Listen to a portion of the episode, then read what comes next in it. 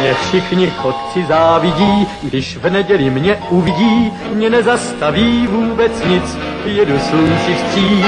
Já všude každý koutek znám a pěknou cestu vždycky mám, mě dobrý vítr provází, nic mi neschází.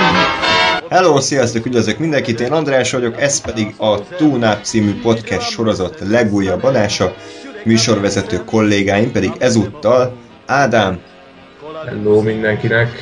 és Gáspár.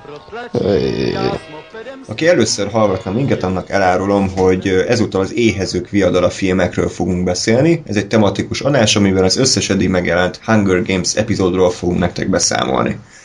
Ha bármiféle észrevételetek... És, és, bocs, és bármennyire is akar, bocs, de hogy ez azért egy olyan adás lehet, amire olyanok kattintnak rá, akik azt hiszik, hogy ez a teljes film, nem fogjátok a teljes filmet látni, csak beszélni fogunk, unalmas emberek vagyunk, mi csak pofázunk. Pofázunk.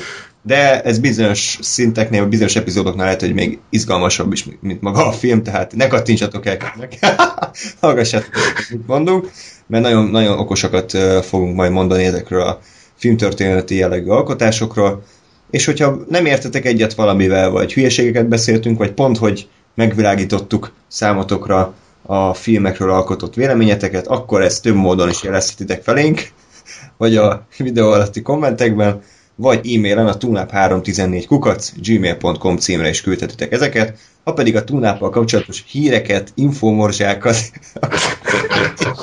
akkor a Facebookon is megtaláltok minket a naponta frissülő hírportálunkon, facebook.com per radiotuneup és Twitteren is megosztjuk mindennapi gondolatainkat, twitter.com per radiotuneup címem. Az elmúlt mondataimból nem mindegyik volt igaz, de ezt megláthatják, hogyha utána néztek és lájkoltok minket, hogy vajon igaz volt-e, vagy sem. Na, és akkor vágjunk is bele a Hunger Games filmek kijelemzésébe. Ugye sajnos egyikünk se olvasta egyik könyvet sem, és nagyon fontos, hogy ugye három könyv íródott, viszont négy film készült. Ti mit szóltok egyébként ehhez a utolsó rész ketté vágjuk hozzáálláshoz, vagy éppen háromba vágjuk? Tehát működött ez valaha szerintetek filmben, vagy nem kéne erőltetni? Több, én előttem csak a Harry Potter van, meg a Twilight, ezen kívül volt még valami, ami... A Hobbit, végül Hobbit az annak számít, nem? Jó. Megint előkerült ez a szar. Nem direkt volt. De három percre megy az adás, és már ott tartunk, hogy a hobbitot fikázzuk, és a ló még így sincs, úgyhogy ez... Igen, igen, most lehet. Nem, nem, tehát akkor uh, ezek szerint Ádám neked nem annyira. Tehát Hát, ezek közül igazából a Harry Potter az, amit valamire tartok, de ott, ott nagyon furcsa lett eloszva. Nem akarok abba belemenni, de ott nem nagyon jött be. De így most én, ja, hozzá kell tenni, én nem láttam a negyedik filmet a Hunger Games-ből, úgyhogy én nem tudok véleményt mondani, de én nagyon remélem, hogy helyre rakták, és hogy passzol az egyhez. Hát, ugye én, nem, én nem úgy állkozom, hogy jaj, párt egy, párt kettő, akkor az eleve szar, csak akkor legyen értelme, és ne csak, ne csak pénzhajhászat legyen, hogy még egy film a moziba, de jó. Gás? Ö, nekem önmagában az ötlettel nincs gondom, amennyiben ö, maga az alapanyag az megengedi azt, hogy, hogy két filmet csináljanak belőle, tehát azt mondom, hogy ha, ha az alkotó azt látja, hogy mondjuk egy könyvben annyi, annyira sok tartalom van, vagy annyira sok minden van, hogy ő ezt nem tudja egy filmbe belátható idő határba bele zsúfolni, tehát hogy mondjuk meg lehet csinálni egy filmbe, mondjuk a Harry Potter csak 6 óra lesz, vagy 5. Uh-huh. tehát, hogyha mit tudom, nem tud belőle egy darab, mondjuk maximum három órás filmet csinálni, akkor, akkor az indokolt tud lenni, mert azért lássuk, hogy íródnak ma már nem tudom, több száz, és akár ezer oldalas regények, meg régen is íródtak és, és akkor indokol, de, de amennyiben nem, akkor szerintem ez, tehát hogy ennek, ennek megvan nyilván a, a pénz, pénzügyi oldala és vonzata is, és uh, spoiler, sajnos a Hunger Games a számomra csak és kizárólag az utóbbi lett, tehát hogy ott a, a pénz, pénz vezette őket érzésem szerint, és, és uh, gyakorlatilag a minden negatívumot az utolsó két részre azt én ennek rovok fel, hogy, hogy két epizód lett, holott a tartalom az csak egy filmet uh-huh. tudott volna megtölteni. Igen, én is ezt gondolom, hogy talán a Harry Potter nevezhető tehát ugye az igazából annyira sok mindent nem lehetett volna kivágni se az első lassabb epizódból, a másodikból, aztán meg végképp nem, hogy, hogy egyé össze lehessen gyúrni, de, de ott is azért hallani olyan véleményeket, akik nem olvasták a könyvet, hogy számukra az első halál erekéi az gyakorlatilag élvezhetetlen volt, mert annyira eseménytelenek és lassú folyásúnak tűnt, hiszen akkor még ugye nem láthatták azt, hogy a második résznek az akció jeleneteihez szükség van az alapozáshoz. És szerintem ugyanez van a Hunger Games-nél is, tehát hogy a Hunger Games első tehát a befejező epizód első részének lassúsága kellett ahhoz, hogy a másodiknak az akciói ugye létjogosultságot kapjanak. Tehát ilyen szempontból nem volt, tehát nem biztos, hogy csak a pénz motivált őket, de az biztos, hogy a végeredmény az nem lett túl erős, sajnos, így egyben nézve. Akkor össze, összevetésként fel, előszedem a Twilight-nak a part 2-ét, ahol tényleg ott is ugyan akciódús ré, kis rész volt, az nem, tehát kellett a felvezetés a part van hogy aztán a, a következő két és fél órás filmnek az utolsó 10 percében ott legyen. Egyébként a, szerintem a Twilight könyveket egy filmben meg lehetett volna csinálni, minden négyet. Akkor is azt éreztük, hogy kibaszott unalmas is. nem, hogy izé öt filmbe, úgyhogy nem találták meg az arányokat. Jó, azért a part van az mókás volt, valljuk be.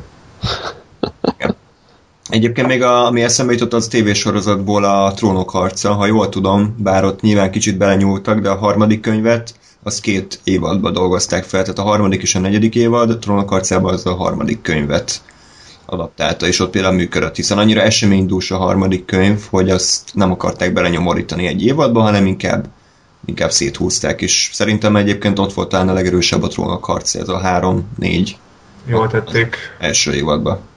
Igen, meg azért ott, ott az is közre játszik, ott kicsit talán pont ennek a pénzes uh, meglátásnak a, a, kvázi az ellentetje működik, hogy ugye uh, ott, ott az egy uh, folyamatosan fennálló probléma, hogy ugye nincs annyi regény, vagy tehát nem, nem olyan uh, tempóban készülnek a regények, mint amilyen tempóban haladott a sorozat.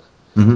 Tehát, hogy, hogy el kell dönteni, hogy egy, nyilván szét kell húzni valamennyi a sorozatot, mert különben az lesz, hogy most beérik a könyveket, és akkor utána vagy öt év szünet, amíg a Martin összeröki a következő könyvet, vagy, és mint ahogy azt hiszem ez lesz, hogy a sorozat az le fogja előzni a könyvet. Hát már le is előzte bizonyos sztori. Igen, igen. De hogy így tényleg, tehát nem csak részében, hanem teljesen fullba elő fog menni a sorozat a könyvnek. Na, bármennyire is szeretnénk a trónok harcára beszélni, most ezúttal az éhezők riadaláról kell sajnos, de nem sajnos szerintem, mert viszont az első rész az számomra egyébként egy, egy korrekt filmnek számít, még a mai napig is. Kétszer láttam moziba, és bár nem néztem újra, de eléggé elevenen él emlékemben a film.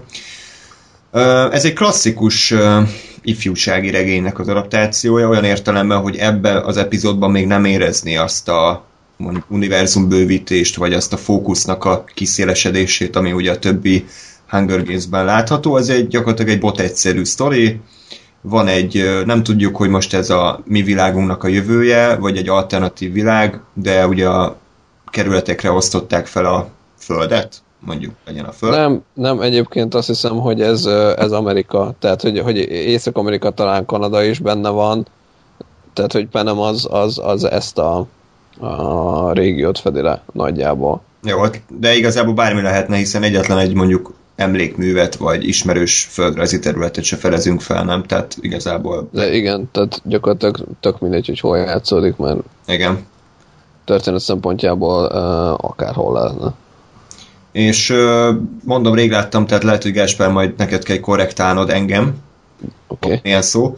Hogy... Nincs, de korrigálna. Hát fel, 12 szóval két plusz egy kerületre osztották fel ezt a birodalmat, és a fő kerület az a kapitólium, ahol a gazdagok élnek, és akkor ugye a minél nagyobb számú a kerület, annál szegényebbek az emberek, és Katniss Everdeen, a Jennifer Lawrence által alakított főszereplőnő a egyik legszegényebben él, aki hát vadász, meg ilyen vadászként tengeti napjait, és évente rendezik meg az Éhezők Viadala névre hallgató versenyt, ami arról szól, hogy kiválasztanak minden kerületből egy ö, szerencsést, idézőjelbe, aki megküzdhet. Kettőt? Kettőt, két szerencsést, aki megküzdhet a többi kerületben lévő kiválasztottakkal élet-halára, és aki, aki győz, az kiszabadul abból a közegből, ahol élt, és hát gazdagon is szelepként élheti további napjait. Ugye? Igen, és ugye ami még fontos, hát ez majd inkább a következő részek miatt, hogy ugye ez az egész éhezők viadal ez azért van, mert 71 néhány évvel ezelőtt a, a kerületek összefogtak, és felázadtak a kapitólium ellen, és de, de abban a lázadásban a kapitólium győzött, és ez a, az éhezők viadal ez annak a, hát nem is tudom, egy ilyen fura elvileg megemlékezés, de hát gyakorlatilag ugye inkább ilyen uh, uh, félelembe tartás és, és további elnyomás jellegű történet a kapitólium részéről, tehát hogy azért csinálják, hogy ugye többet ne lázadjanak fel a kerületek, uh-huh. és azért van ez a, ez a kazin gladiátor játékszerű szerű esemény. És ugye Katniss-nek a hugát választották ki, az egyik ilyen uh, csorsoláson, de Katniss nem akarja, hogy a huga biztos halálba menjen, ezért ő maga jelentkezik a huga helyett, és kiválasztják még a uh, túl vicces nevű pitát, aki csak végig döner kebabként hivatkozni. Ki egy uh, pék, és együtt indulnak a kalandra, megismerjük még a többi szereplőt, aki később teljesen értelmetlenné válik, a szőke parókával felvértezett Woody Harrelson-t és a transzeszitáras minket Elizabeth Banks-t, illetve a gonosz Mikulás Donald Sutherland. Fogunk, fogunk erről a filmről valamikor komolyan beszélni, mert Hát akarunk-e? Tehát ez egy, ez egy korrekt drága. Én akarok, vagy én, én szeretnék, mert nekem most tetszett, tehát, Na, csak hogy most így kb. bármi, amit eddig elmondtál, sztrókolás hangvételű volt, eléggé, holott úgy kezdted, hogy nem rossz a film. Nem, egy, ez teljesen korrekt filmnek tartok egyébként, én szeretem, főleg a, amiatt is, mert a Battle royale én azt annól láttam, és ez az nagyon nem tetszett, és gyakorlatilag szinte ugyanerről a sztoriról szól, az egy elég idétlen japán filmnek tartok, és ez volt az, ami számomra ezt a viadalos történetet így normális fogyasztható formában dolgozta fel. Úgyhogy igen, Ádám, majd már tudom előre, mit fogsz mondani. Oké. Okay. Átadom a szót.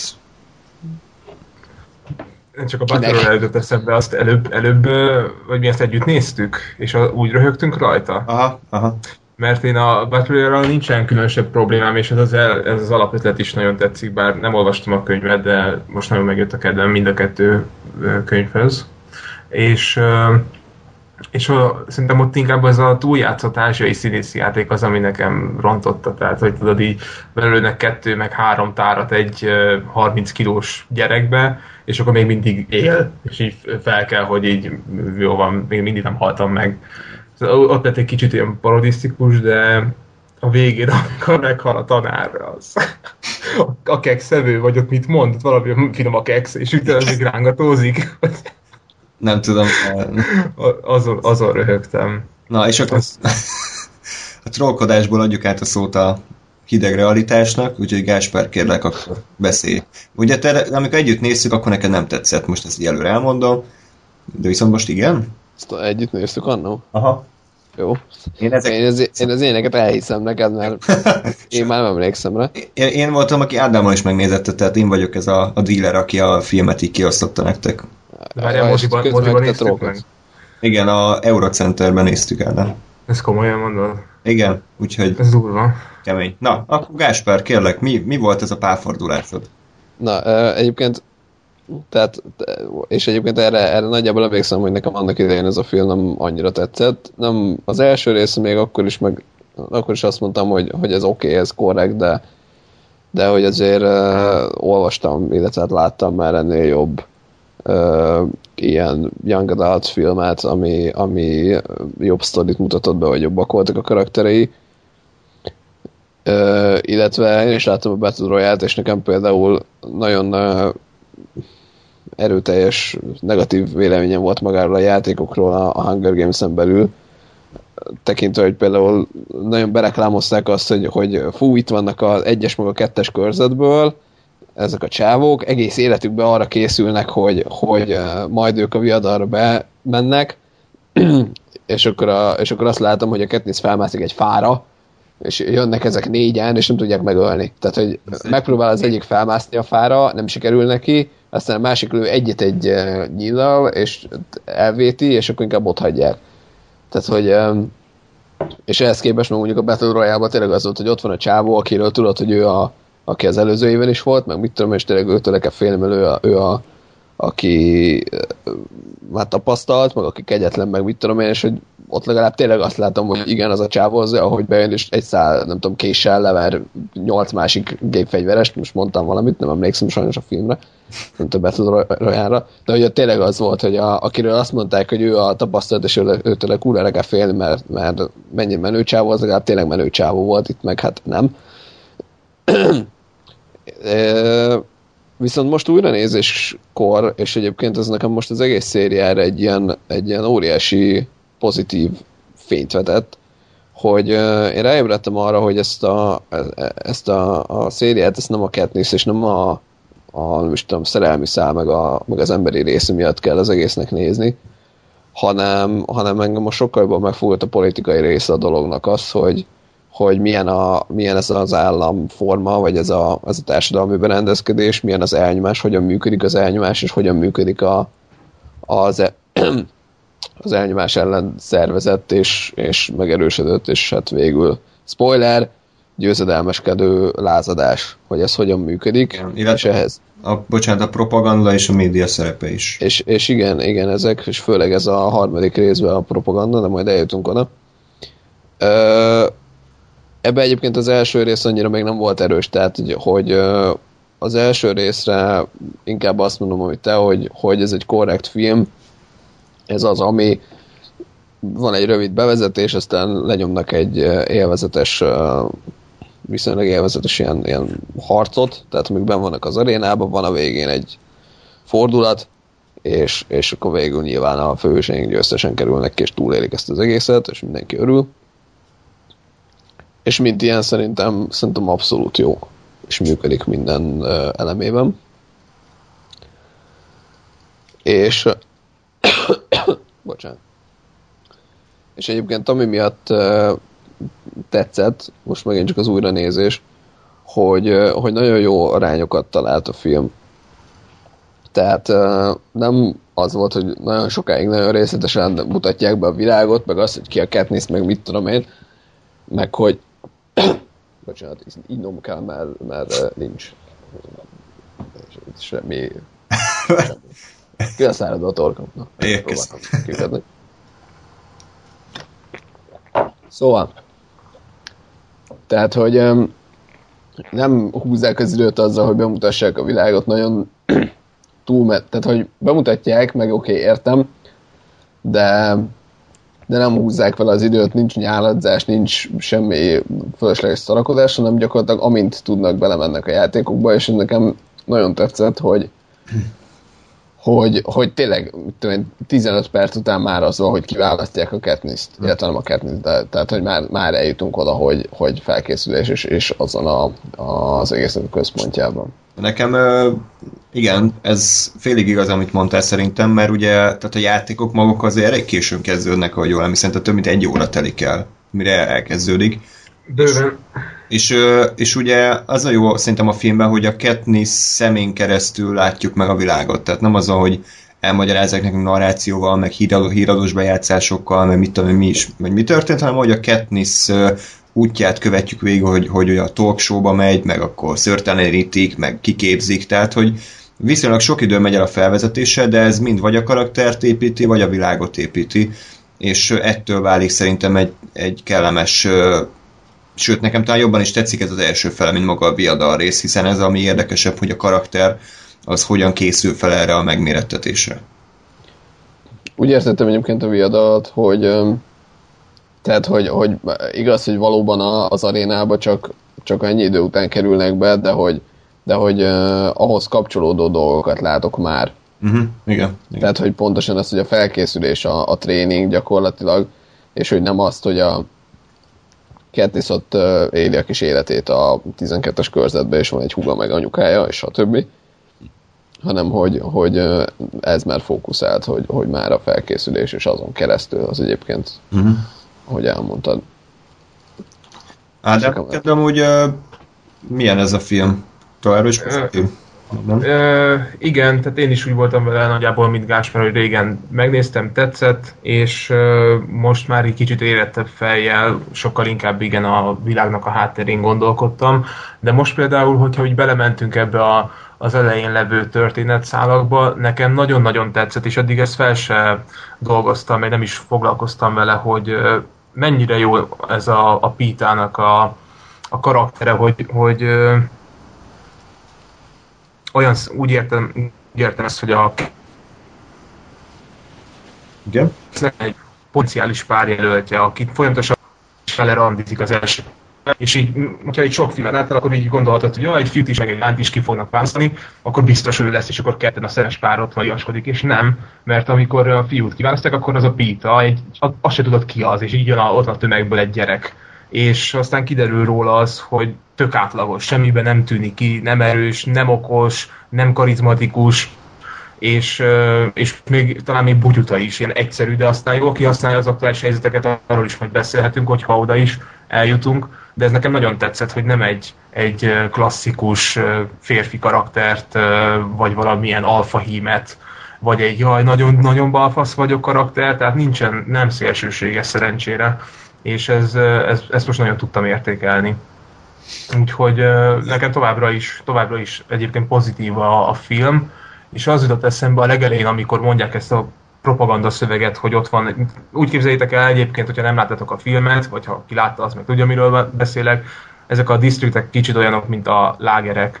Tehát így körül van e, kerítéssel övezve, és a óriás kivetítőn katonák e, körülveszik a, az embereket, és a hatalmas kivetítőn mondják a szöveget, hogy éppen most ki lesz kiválasztva, meg az évente elsorolt propaganda szöveg, hogy miért van ez a Hunger Games, és akkor ott már kívülről fújják a, a, az ilyen, nem tudom, már magyarul beszél, announcer, nem tudom mi az a bemondó nő, az az arisztokrata ripacs, mm. és, és az kicsit olyan volt, nemrég néztem meg az 1984 filmet, című filmet, és ugyanolyan egyébként, hogy, hogy ott elmondják, hogy miért vagyunk mi a jók, miért uh, vagytok ti alattam, és nem pontos a hasonlat, mert a 84-ben ott ugye egyet értedek, de maga ez, hogy a tömeg néz egy nagy képet, és annak uh, kell engedelmeskedni, az, az ott tetszett, úgyhogy Úgyhogy nekem pozitív ugyanúgy a film, és nagyon érdekes volt ez, hogy nem mondtak évet például a legelején, hogy ez most a jövő,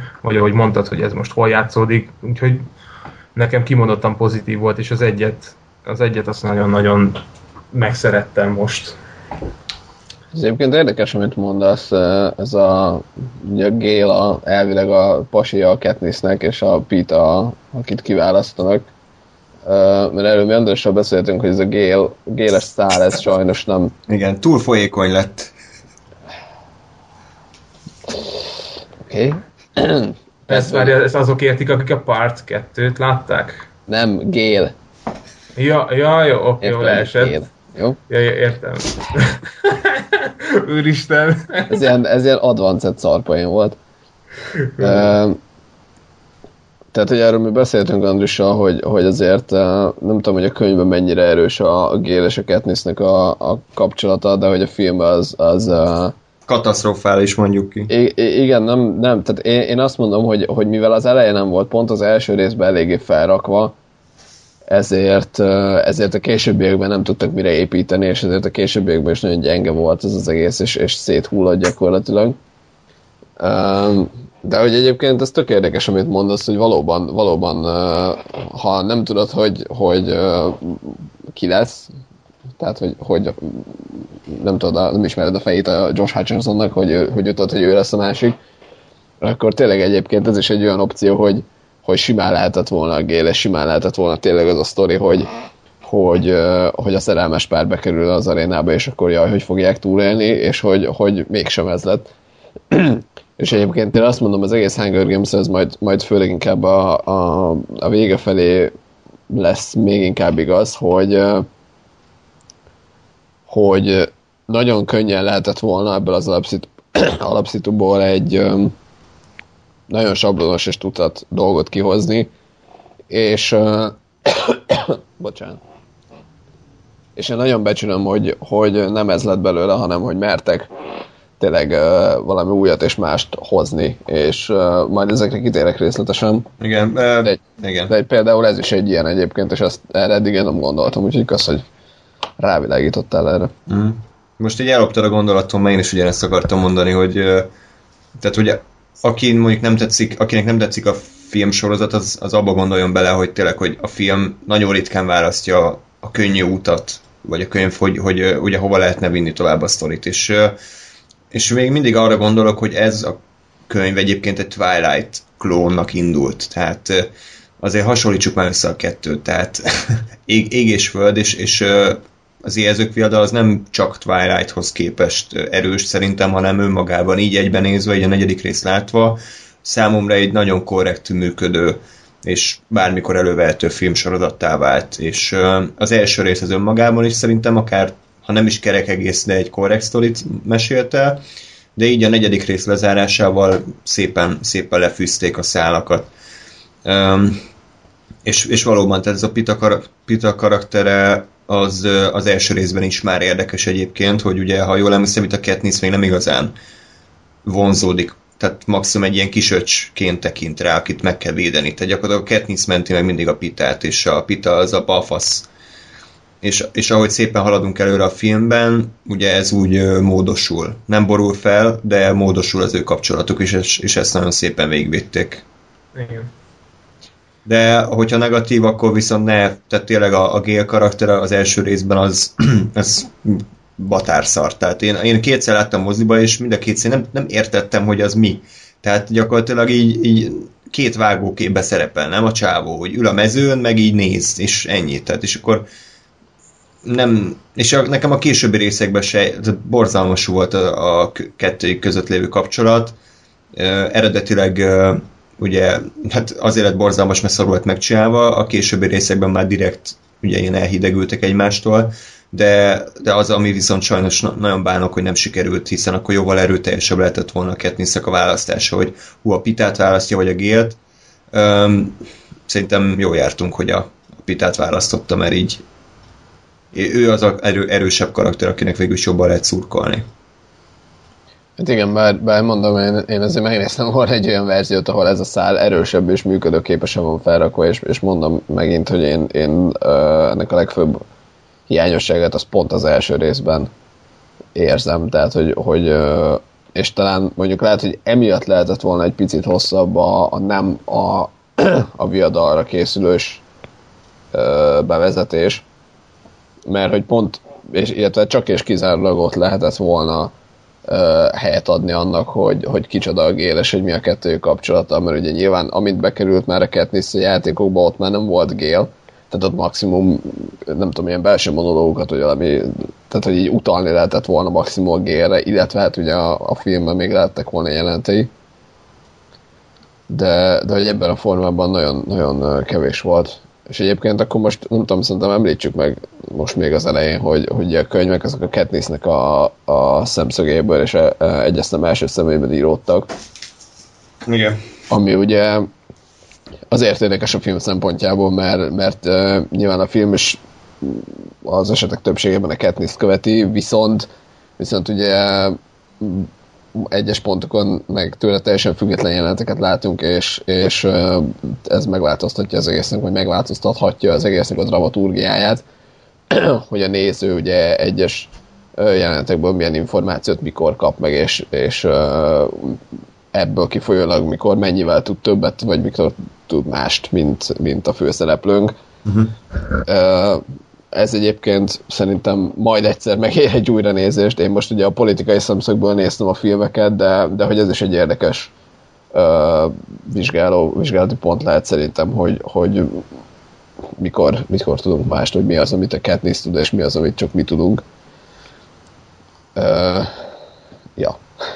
Tehát, hogy, és, és igen, tehát ezért ugye a, nyilván gondolom a könyvben voltak biztos olyan részek, hogy ott éppen edzés után hazamegy, és akkor a G-re gondol, amit nyilván a filmben nem nagyon lehet megcsinálni, mert ott, ott a belső monológ az nagyon ritkán működik jól. De párbeszédet se írtak, tehát mondjuk a Hémit beszéltet volna, hogy jaj, de hiányzik, és akkor, tehát még ez se volt, tehát szart a fejére kb. Uh, igen, de hát ez meg tény nyilván, hogy a, a filmnek a, a nem tudom, hibája, vagy, vagy az hiányzik ebből tényleg. Igen. Um, igen, tehát az Éhezők viadala első rész, ez mondom, egy korrekt, korrekt film, bár nagyon, nagyon éhezés nem volt benne szerintem, tehát így kb. a, a címből így az egyik szó szerintem egyáltalán nem érvényesült, ami nem tudom, hogy direkt, vagy egyszerűen nem, nem figyeltek rá, hogy itt nagy éhezés legyen, legalábbis én nem emlékszem rá, hogy ebből komoly problémát csináltak volna. Hát de nem a... Tehát, hogy, hogy szerintem a, én, én gyanítom, hogy lehet, hogy az angol cím az egy kicsit áttételesebb is tud lenni, tehát, hogy ugye azért ki mire éhezik. Tehát, hogy azért nem csak kajára lehet éhezni, hanem mondjuk hatalomra is, és hogy, és hogy ugye az egész arról szól, hogy a, hatalomra éhező, vagy a hatalmat maguk megszerezni akaró elnyomottak kat rakják be ebbe a játékba, és lehet, hogy ezt csak kitaláltam valami nagyon random bullshit Igen. de hogy, de hogy tehát ugye egyrészt azért azt tudjuk, hogy bár valóban nem nagyon láttuk, de hogy ezzel mondjuk a 12-es körzetben nem élnek túl jól. Tehát azért a Katniss se véletlenül valászik, és hogy ugye ő is tudjuk, hogy, hogy illegálisan csinálja ezt. És hogy nyilván azért akkor valászik az ember kajára illegálisan, hogyha nincs neki. Tehát, hogy szerintem azért ez így benne volt valamilyen szinten, de... Igen, azért elég pufi feje van a Lorenznek, hogy ne higgyem el, hogy ő éhezik, de jó, se baj, nem sikerült. Más kérdés. Egyébként ő jó szerintem, tehát visszafogottan játszik, és nem... Tehát, hogy, de viszont, viszont nem is azt érzem, hogy is semmit nem csinál. Tehát nekem, nekem tetszik ezekben a filmekben.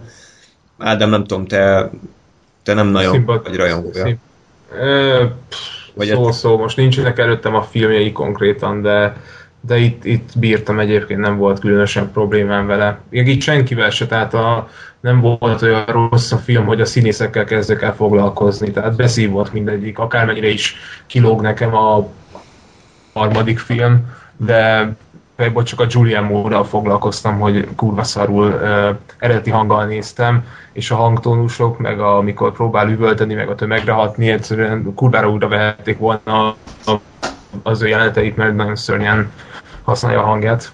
Ez csak ennyi. Egyébként mindenkivel meg voltam elégedve. Tehát még a Bamba Gél, aki így néz, ő szappan szájával, ő, nem, még az, az, se, az, az se lökött ki a filmből, tehát nem, nem haragszom senkire. Igen, a, egyébként a Lorenzt azt a napos oldalból láthattad, meg a American hustle szerintem. Igen, de egyiknél sem napos oldal, az csak így önmagában, hogy, amit már mondtam korábban, hogy hogyan értékelik azt a filmet, hogy megváltoztatja a romantikus vigyátékokat, meg ilyeneket, ott maga a filme van a bajom. Egyébként meg ott a karakterével sem volt problémám, szerintem én bírom őt. Mm. Jó a casting egyébként a Donald Sutherland részéről is szerintem, tehát nem tudom, Gáspárról nem beszéltünk, de én nagyon bírtam őt ebben a szerepben, tehát van egy Jó. ilyen, egy ilyen kedves Mikulás, de pszichopata ábrázata is egyben, és ez nagyon működik, hogy, hogy működik, mint arisztokrata, a fővezér, aki nyugodtan dönt, viszont működik úgy is, mint aki egy ilyen pszichopata állat tényleg, és uh, igazából ez csak egy álca, amit felvett, és a szemében ott van az őrület meg a vigyorában, úgyhogy nekem nagyon bejött. Az első részben egyébként még nem tűnt úgy, hogy kihoznak a karakteréből bármit, ott kicsit ilyen aluhasználtnak éreztem, de a későbbi részekben tetszett, hogy nagyobb teret adtak neki.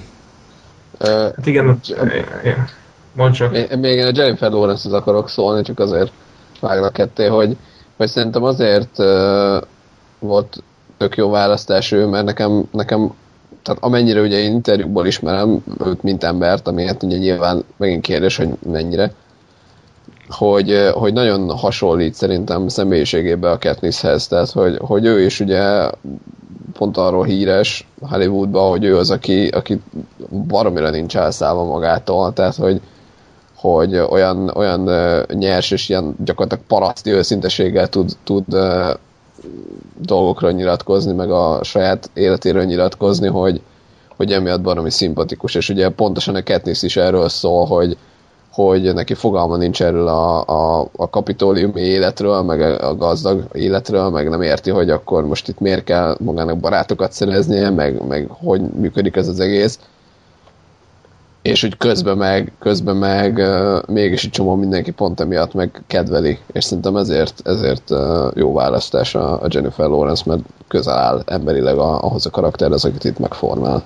És ugye egy karrierjének egy olyan időszakában kapta meg egy szerepet, ahol tökéletesen ő is a való életben megtapasztalta, hogy milyen Katniss válni. Tehát amikor eljátszott a Hunger Games, akkor jó úgy volt vele, hogy oké, okay, ez forgatás, megkapta a pénzét, de a forgatás után ő, mint ismeretlennek számító színésznőből hirtelen hatalmas nagy sztár lett, és tényleg bemutatóról bemutatójára járt, autogramok, interjúk, reflektorfény, minden pillanatát, minden egyes haj hajvágását rögzítették, és, és gyakorlatilag tényleg Katnisszé vált, és, és nagyon erősen tényleg a való életéből is tudott meríteni a későbbi részekhez, úgyhogy ez, ez ilyen szempontból is egy jó casting, hogy, ez, hogy nem, nem már befutott színésznőként játszotta el, hanem mint aki éppen befutóban van. Ez érdekes párhuzam, ez tetszett. Na és akkor Donald Sutherland? Bocsánat, igen. Csak annyit szerettem volna mondani, hogy, hogy elfelejtettem. Nem tudom, mit akartam mondani, hogy eszembe jut. Azt mondtad, hogy érdekes párhuzam.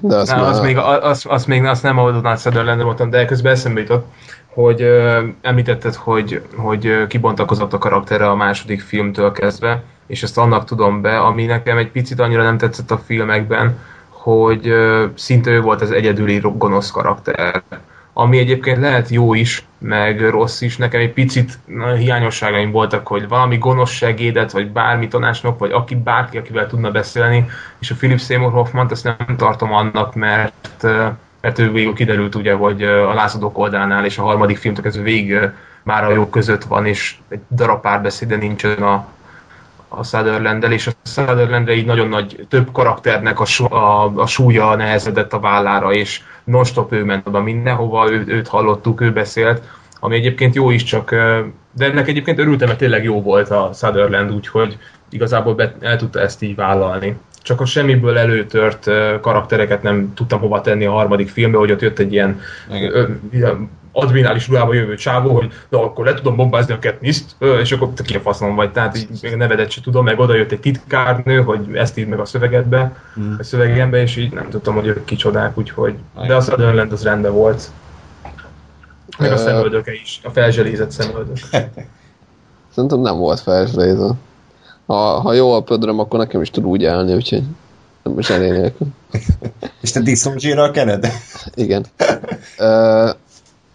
Nekem egyébként, tehát a Donald Sutherlandről, nekem a casting abszolút nem volt bajom. Uh, viccel, viccelődtem annak idején az első részben, hogy a, mindenki ilyen uh, uh, nem tudom, nagyon fura szakálkölteményekkel mászkál, de hogy azért a Donald Sutherland de nem merték megkérni arra, hogy hát akkor egy ilyen Lila. olyasmi, olyasmi szakállat kéne vágni, mint amilyen a, a, a Szenekának volt. Ugye felzserített hajjal. Igen. lila, haj, lila punk hajjal. Igen. De hogy egyébként tehát most lehet, hogy ez csak poén, és, és nem tudom, hogy tényleg ez történt, de egyébként uh, meg működik ez is a, a, a filmen belül is, hogy azért, azért uh, oké, okay, hogy ott vannak kapitolium, egy csomó olyan nagyon fura ember, de hogy azért, azért ott van a Snow, aki, aki azért mégis csak így valaki, tehát hogy, hogy azért fenyegetőbb annál, hogy, hogy így nézzen ki. A színésznel nekem nem volt bajom, tehát sőt, tehát nagyon, nagyon jó választás volt szerintem nekem a Snow-val, mint karakterrel voltak komolyabb problémáim, és ez is egy kicsit olyan, mint a, mint a Gale, hogy számomra nem volt eléggé megalapozva az, hogy miért ő a főgonosz. Tehát ő azért volt a főgonosz, mert ő volt az elnök. Ami most már megint a politikai oldaláról is felvet kérdéseket, de, de hogy, hogy nekem nem, nem éreztem soha azt, hogy ő, ő a, ténylegesen a főgonosz, és hogy őt most nagyon utálni kéne.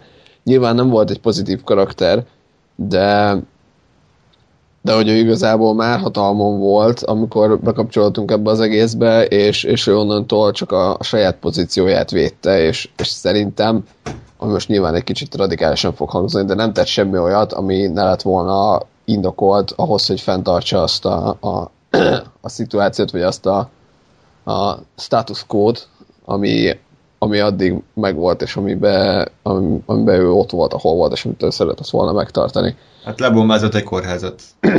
De... Ez nem igen, túl, hát nem pozitív dolog, de, de nem úgy negatív, hogy, hogy indokolatlan. Tehát azért, ha belegondolsz, hogy, hogy nem tudom, nem emlékszem sajnos pontosan, hogy mi volt az indok, de, de, hogy, de igen, az volt, hogy, hogy ugye előtte megtiltotta, hogy bárki bármi kapcsolatba kerüljön a katniss És ugye az volt, hogy a Katniss elment a kórházba, onnan küldték szét a videó ezért, üzenetet, és akkor azt mondta, hogy igen, megtiltottam, hogy a, a katniss kapcsolatba lépjenek, önnek a kórháznak a betegei kapcsolatba léptek vele, bombázzuk le. Nem azt mondom, hogy szép dolog volt, mert nyilván ez egy, ez egy gonosz cselekedet volt, de, de abszolút érthető volt. Hát jó, de, de ez, ezzel mi, mi a baj? Tehát ő egy érthető gonosz. Csak hogy igen, érthető gonosz, csak ahhoz képest meg úgy volt beállítva, szerintem, főleg a, a későbbi részekben, hogy ő egy ilyen nagyon-nagyon fú legeti. Már bocsánat a, a szóhasználatért. A főszereplők látták ennek, tehát ők így reagáltak, de mi, mi kívülről nézők gondoltunk mást, nem? Hát, de azért, ha így van eladva, akkor én nem gondolok más, mert azt gondolom, amit látok a főszereplőktől, vagy, vagy amit ők gondolnak, azért azt veszem át valamilyen szinten. Hát mondjuk a film vége ezt nekem árnyalta. Jó, az, az már más volt, igen. Tehát az, az, az csavart az egészen egyet, de de azért addig lement három és három negyed film, vagy három és nem tudom, kilenc tized film, ami, amiben meg az volt, hogy fú, Snow elnök az mennyire übergonosz, és, és én nem éreztem azt, hogy annyira übergonosz lett volna, mint amennyire beállítják. Hát ne, ha, de... fordítva, fordítva mondom igazából inkább, hogy ha, ha ugyanezt a karaktert látom, viszont a, a főhőseink nem próbálják meg elhitetni, hogy ő mennyire gonosz, akkor működött volna. Tehát nem azt mondom, hogy a karakter kevés volt, hanem aminek be akarták állítani, ahhoz képest volt kevés. Hát nem tudom, nekem ez kicsit egy luxus problémának tűnik. Tehát itt van egy diktátor gyakorlatilag, aki, akinek a, a uralkodása alatt az emberek éheznek, és, és azt látjuk, hogy rohadtul el van tolva, az életszínvonal az ő mérlegére. Tehát ő e, e, miatt talán rossz vezetőnek is nevezhet, vagy, vagy joggal gondolhatják az éhezők, hogy ő egy rossz vezető. Aztán ugye az első részben talán még nem is van annyira sátáni gonosznak beállítva, inkább csak egy, egy aki a rendszert uralja, a rendszernek a Igen. főnöke. A második résztől, amikor ugye a Katniss nem azt csinálja, amit kéne, tehát nem követi a az utasításait, onnantól kezd egy ellentét kieleződni köztük, és onnantól ugye kezd egyre inkább olyan eszközökhöz nyúlni, amik, amik szerintem abszolút morálisan negatívnak állítják be, és és, és nem, nem rögtön az elejétől ő a nagy főgonosz, hanem ahogy a Katniss látja, ahogy a Katniss látja az, hogy, hogy, hogy milyen megtorlásai vannak annak, hogyha nem azt csinálják, amit a Snow akar, és egyre durul a helyzet, úgy lesz inkább az ő szemünkben egy klasszikus főgonosz, és nekem ez inkább így jött le. Nem tudom, hm. értetően át tudtam adni. Uh, igen, igen, igen. Uh, én azt mondom egyébként, hogy nekem valószínűleg az is hiányzott, és rájöttem valamelyik nap gondolkozás közben, hogy, hogy uh, kevés az információm arról, hogy, hogy a Snow hogyan került hatalomra, és hogy a Snow milyen. Mert én továbbra is azt tudom mondani a védelmében, hogy, hogy, tehát, hogy nem ő hozta létre ezt a rendszert, nem ő találta ki ezt az elnyomó rendszert, nem tudjuk, hogy mondjuk az előtte lévő elnökök, vagy, vagy más elnökök, azok milyenek. Tehát, hogy, hogy nyilván tudom azt mondani, vagy, vagy amit mondasz, hogy mondjuk nem egyenlítette ki a, a kerületek közti mondjuk különbségeket, tehát nem mondta azt, hogy már pedig dögöljön meg mindenki a kapitóliumba, és, és igenis adjunk több élelmet a 12-es körzetnek.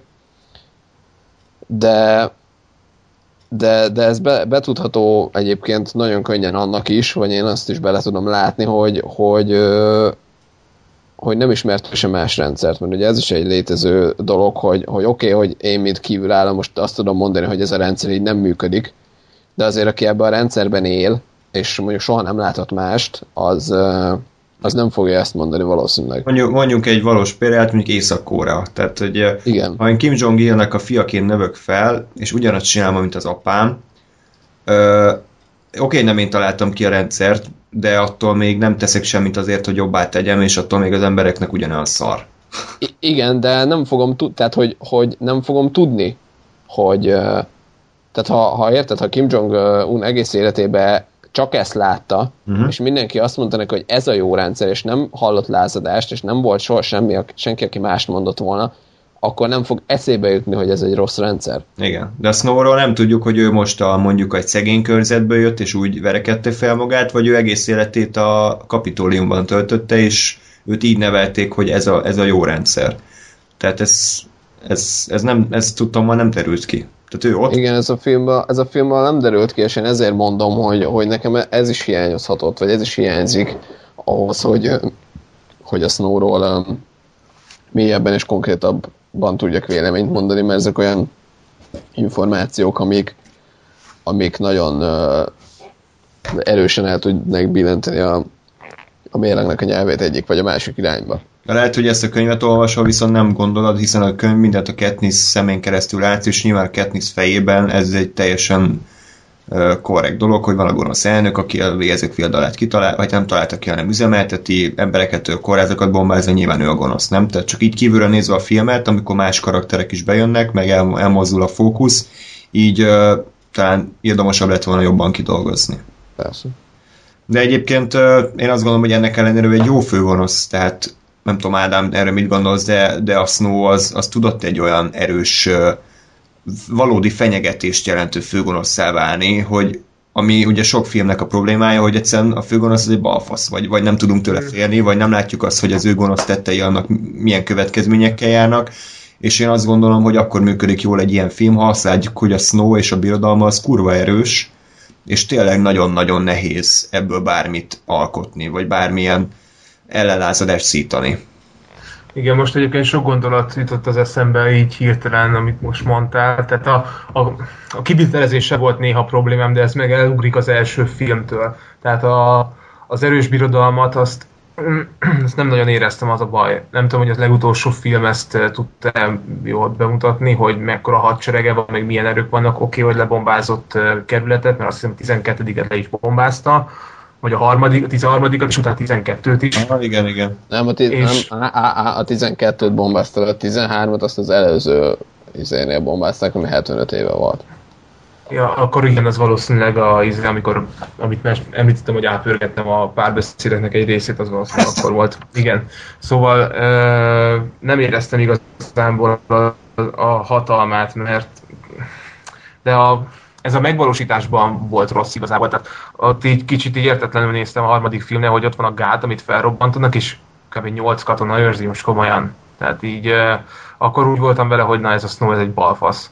De nem úgy gondoltam rá, hogy ez egy ténylegesen szarfőgonosz, hanem a filmnek volt egy íve, a forgatókönyvnek volt egy menete, és azt kellett követni, és hogy a megvalósítása volt probléma, vagy kevés volt a pénz, én nem tudom, de nem a Snow-nak tudom be ezt igazán, csak sokkal jobban ki lehetett volna ezt a diktatórikus rendszert építeni, illetve a kicsit egy nem a snow kapcsolatos probléma ez, hanem megint inkább megvalósítás, de lehet, hogy nem fért volna bele a, az időhozma, de tehát, hogy milyen eszmét képviselt, és az nem, én nem tudom, azt nem minősítem eszmének, hogy, hogy hajrá kapitólium, ti pedig éhezzetek, és ennyi vagyok.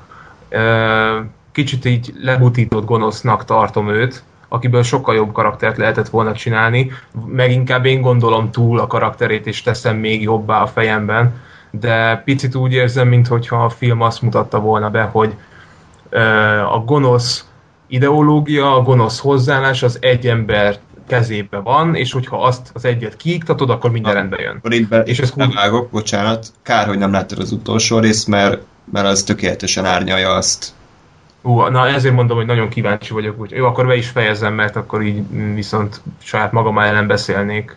Nem gács, hogy... Tehát nem ez volt, mint a Star wars hogy van a gonosz uralkodó, akit beledobott a Gátféder a, a folyóba, vagy, vagy a verembe, meghalt, és akkor minden happy. Igen, sőt. Igen, hogyha egyébként már itt tartunk, akkor csak egy mondat elég el, elmondom, hogy mi lenne az ideális utolsó filmem. Bele ugorva egy minimálisan a harmadik filmbe, nekem nagyon-nagyon nagy kérdőjelek voltak a fejemben, amikor amikor láttam a coin, vagy nem tudom milyen, milyen coin admirális szenátor, tököm tudja micsoda, lázadott vezérét, elnök, és ott, ott úgy éreztem, mintha a a Snow-nak az ellentetjét nézni, de nem olyan értelemben, hanem olyan, aki basszus miért nem én vagyok a Snow-nak a helyén, én, én is milyen szép arisztokrata, ruhákban szeretnék kinézni, és miért nem én vagyok ott, és miért nem az arisztokraták vannak a helyemen. Tehát ők se képviseltek egy olyan eszmét, hogy lenne egy konkrét cél, de lehet, hogy egyébként ez a potenciális olvasóknak, akiknek készült a könyv, annak lett volna túl sok, és inkább azért nem írták bele, de ez benne lett volna az írónak a, a, a gondolatvilágába, de nem merte beleírni, szóval nem tudom, de nem, tehát nekem nem volt elég az, hogy, hogy menjünk oda, ők meg őket, és akkor végre nem lesz éhezés, meg nyomorúság. Hát ennél egy picit egy valami fajta megoldást kerestem volna, és visszakanyarodva arra, hogy mi lenne az ideális, hogy a, ez a coin elnök, ez ugyanúgy oda került volna, és belőle is egy ugyanolyan snow alakult volna ki, uh-huh. mert nekem ugyanolyan ijesztő lett volt azt látni, hogy ott van a coin, beszél a tömeghez, és ugyanúgy újonganak, ugyanúgy az óriás tévé vagy képernyő előtt újonganak az ő beszéde hallatán, mint a, a Snow a izé, kapitóliumban belül. Tehát Gáspár, reagáljunk? Na, akkor, spo- akkor spoiler, spoiler utolsó rész. Szóval igen. Ádám, konkrétan ez történt. Igen.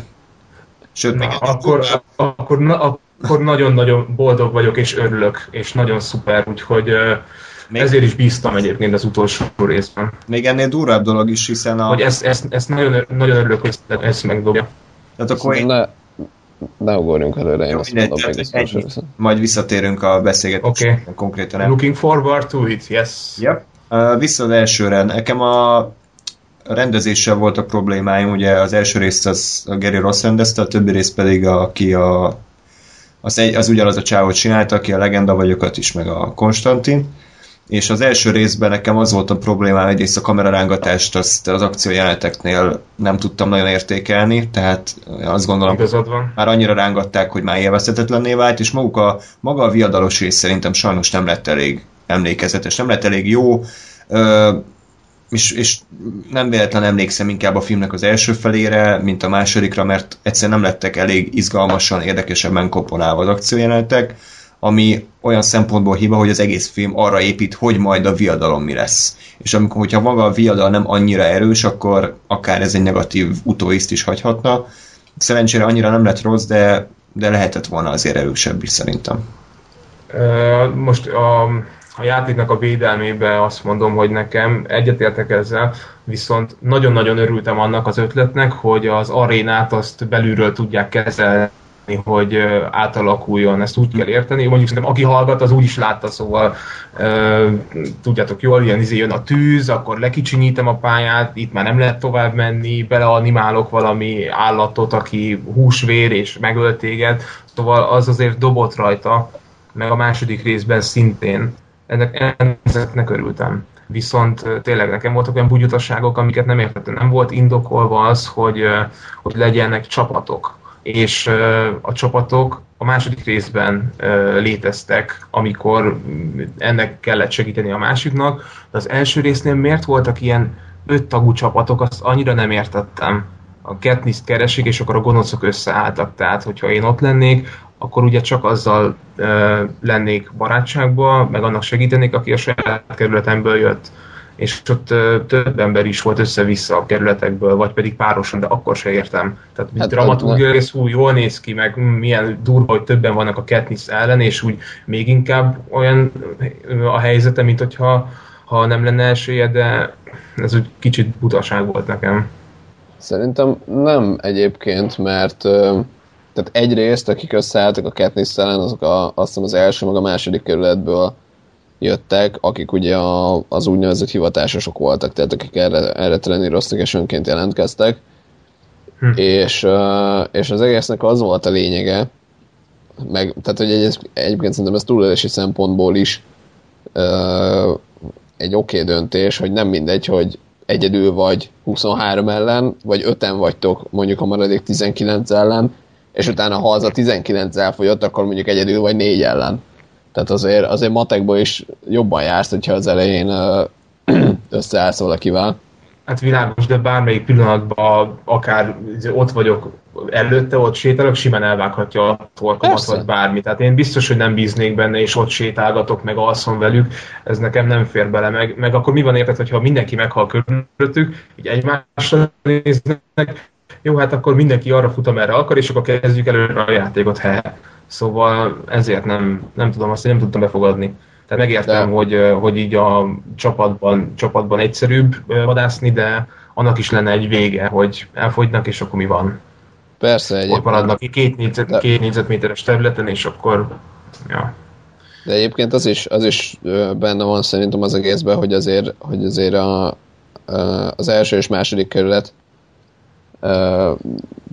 kiválasztottjai azok, azokat valamivel arrogánsabban is kezelik ezt az egészet, mint a többiek. Tehát, hogy ők, ők tényleg ezt akarják csinálni, és ő, ő nekik ez egy sport, hogy, hogy levadásszák a többieket először. Tehát én ezt úgy képzelem el, hogy ha mondjuk nincs a Katniss, és, és mondjuk nincs, nincs az egész, akkor ez úgy néz ki, hogy, hogy ők levadásznak mindenki mást, és aztán meg ők valóban maguk között, ugye akik egymást így uh, méltó ellenfélnek találják, uh, lenyomják ezt a kvázi nem tudom párviadalt, vagy a, vagy a végét, de hogy ugye, ugye ez kicsit olyan, hogy az elején szerintem azt gondolják, hogy itt vagyunk mi, akik tényleg erre születtünk, meg ezt akarjuk csinálni, és hogy itt van ez a csomó más söpredék, és akkor először pucoljuk ki a söpredéket, és utána legyen egy méltó viadal az egészben. Hát, ez igaz, de mondjuk a, a, ezt a méltóságot, meg becsületet, azt nagyon nehezen tudom összepárosítani az ilyen típusú emberekkel. De nem, nem, a, a becsület, nem becsületről nem mondtam egy szót, sem, arroganciát mondtam, és szerintem az meg benne van, hogy, hogy lenézik a Nem, többiek. de, a becs- de a becsületességet én úgy értettem a mondani valóban, hogy a legvégén, amikor mindenki meghalt, akkor egymásra nézzünk, jó, na akkor most már mi is harcolhatunk fair módon, mert mi, mert mi megérdemeljük azt, hogy, hogy akkor legyen egy ilyen nagy párviadal köztünk. Tehát ott, ott nem tudom azt elhinni. Na mindegy, de ebben nem menjünk bele, de mondom, nekem nem volt ez akkora érvágás, csak így kicsit értetlenkedtem, de emiatt nem rontott a filmen ez a megoldás az, a szponzorok abból a szempontból lehetnek fontosak, hogy jobban megszerethetőek a csoportok, és őket tám- könnyebben támogathatják esetleg ezek a szponzorok. Gondoltam most hirtelen, hogy lehet, hogy erről is szó volt. Ha nem is a filmen, de így logikusan belegondolva, miért ne? Igen, de te ebbe is ugye belekapott a film. Ö, egyéb témák mellett. Hallottak azért rendesen most? Nálam, nálam tökéletes. Nálam csak el nem szarul. Jó. Ö, az első részről még, még beszéljünk, talán a vége ö, számotokra működött-e ez a Romeo és Julia-szerű megöljük magunkat dolog. Szerintetek az korrekt volt? Én, én, én le tudtam nyelni. Uh-huh. valahogy nem, nem, engem nem, nem zavart különösebben. Úgyhogy én csak attól tartottam, hogy a második rész az át ne alakuljon twilight olyan szinten, hogy ugye nem tudom eldönteni, hogy melyik fiút akarom választani, és akkor ilyen szerelmi háromszög ilyen nagyon nyálas formában, de számomra ez nem történt meg, úgyhogy annak örültem.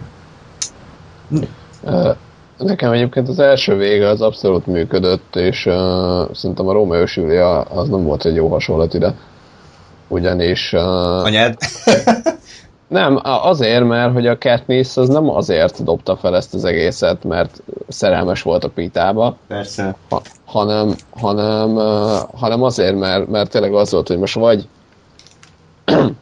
vagy, vagy megölöm, tehát vagy ő fog meghalni, mert a Katniss, és akkor a Pita nyer, vagy a Pita fog meghalni, de akkor meg a Katnissnek kell megölnie őt.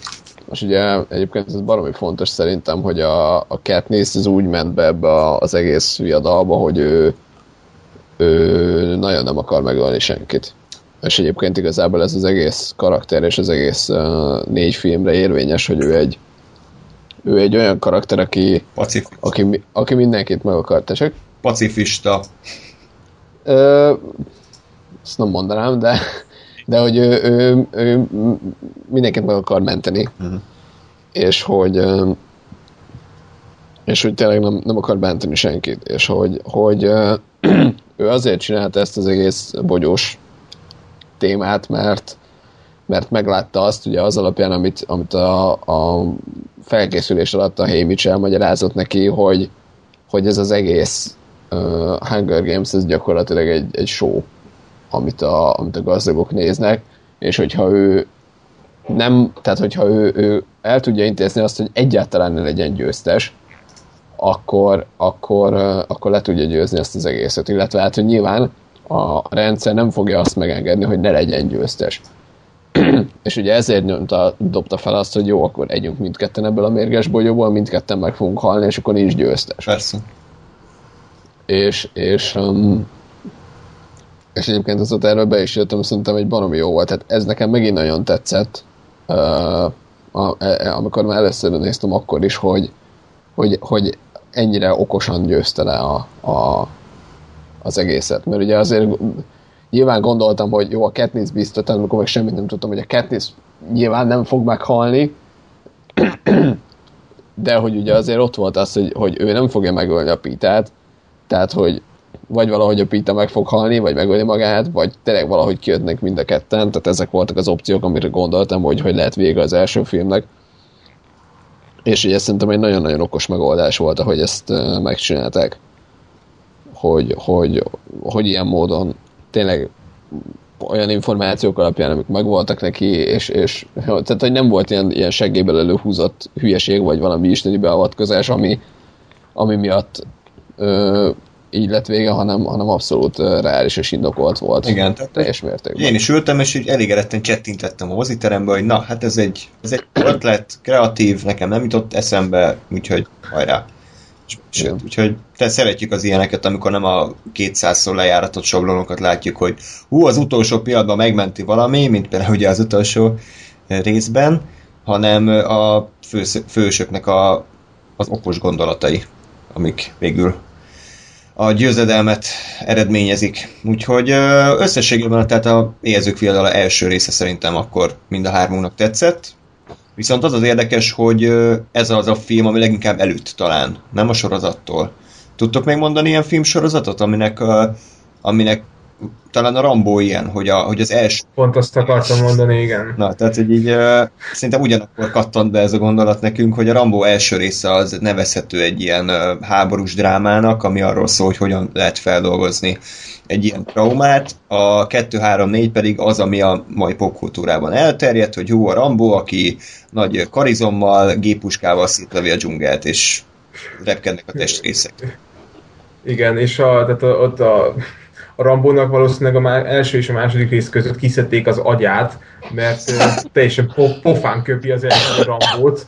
Rambó egy arról szól, hogy Vietnám milyen rettenetes és borzalmas, és mennyire nem tudok beilleszkedni. Második rész miről szól? Hé, hey, Rambó, hm, ne üssed tovább azokat a köveket a csákányon, gyere még egy kicsit Vietkongot ölni. Hm, rendben, rendben, megyek vissza a harmadik rész, megyek egy kicsit izé, ö, arabot ölni, úgyhogy hm, igen, szóval az egy kicsit elüt az első rész a többitől, de csak egy picit. Ja, hát az, itt a Katniss azért nem ölt arabokat, de azért eléggé. A második rész talán még, ami, ami félig meddig hasonlít ugye az elsőre.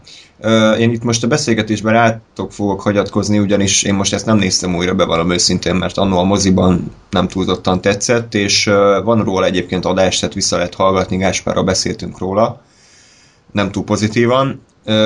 Úgyhogy én most erről nem fogok annyit. Amire emlékszem az az, hogy gyakorlatilag a filmnek az első fele megint egy felvezetés, csak most nem arról szól, hogy a Katniss hogyan, hogyan képzik ki, hogy a viadalra kerüljön, hanem az első viadal utáni média felhajtásnak a, az eseményeit követhetjük soron, hogy ő a Pitával ugye egy párt alkotnak, és akkor hakniznak, meg mindenhol mennek, és akkor ugye kitalálják ezt az All-Star viadalt, amire végül bejutnak.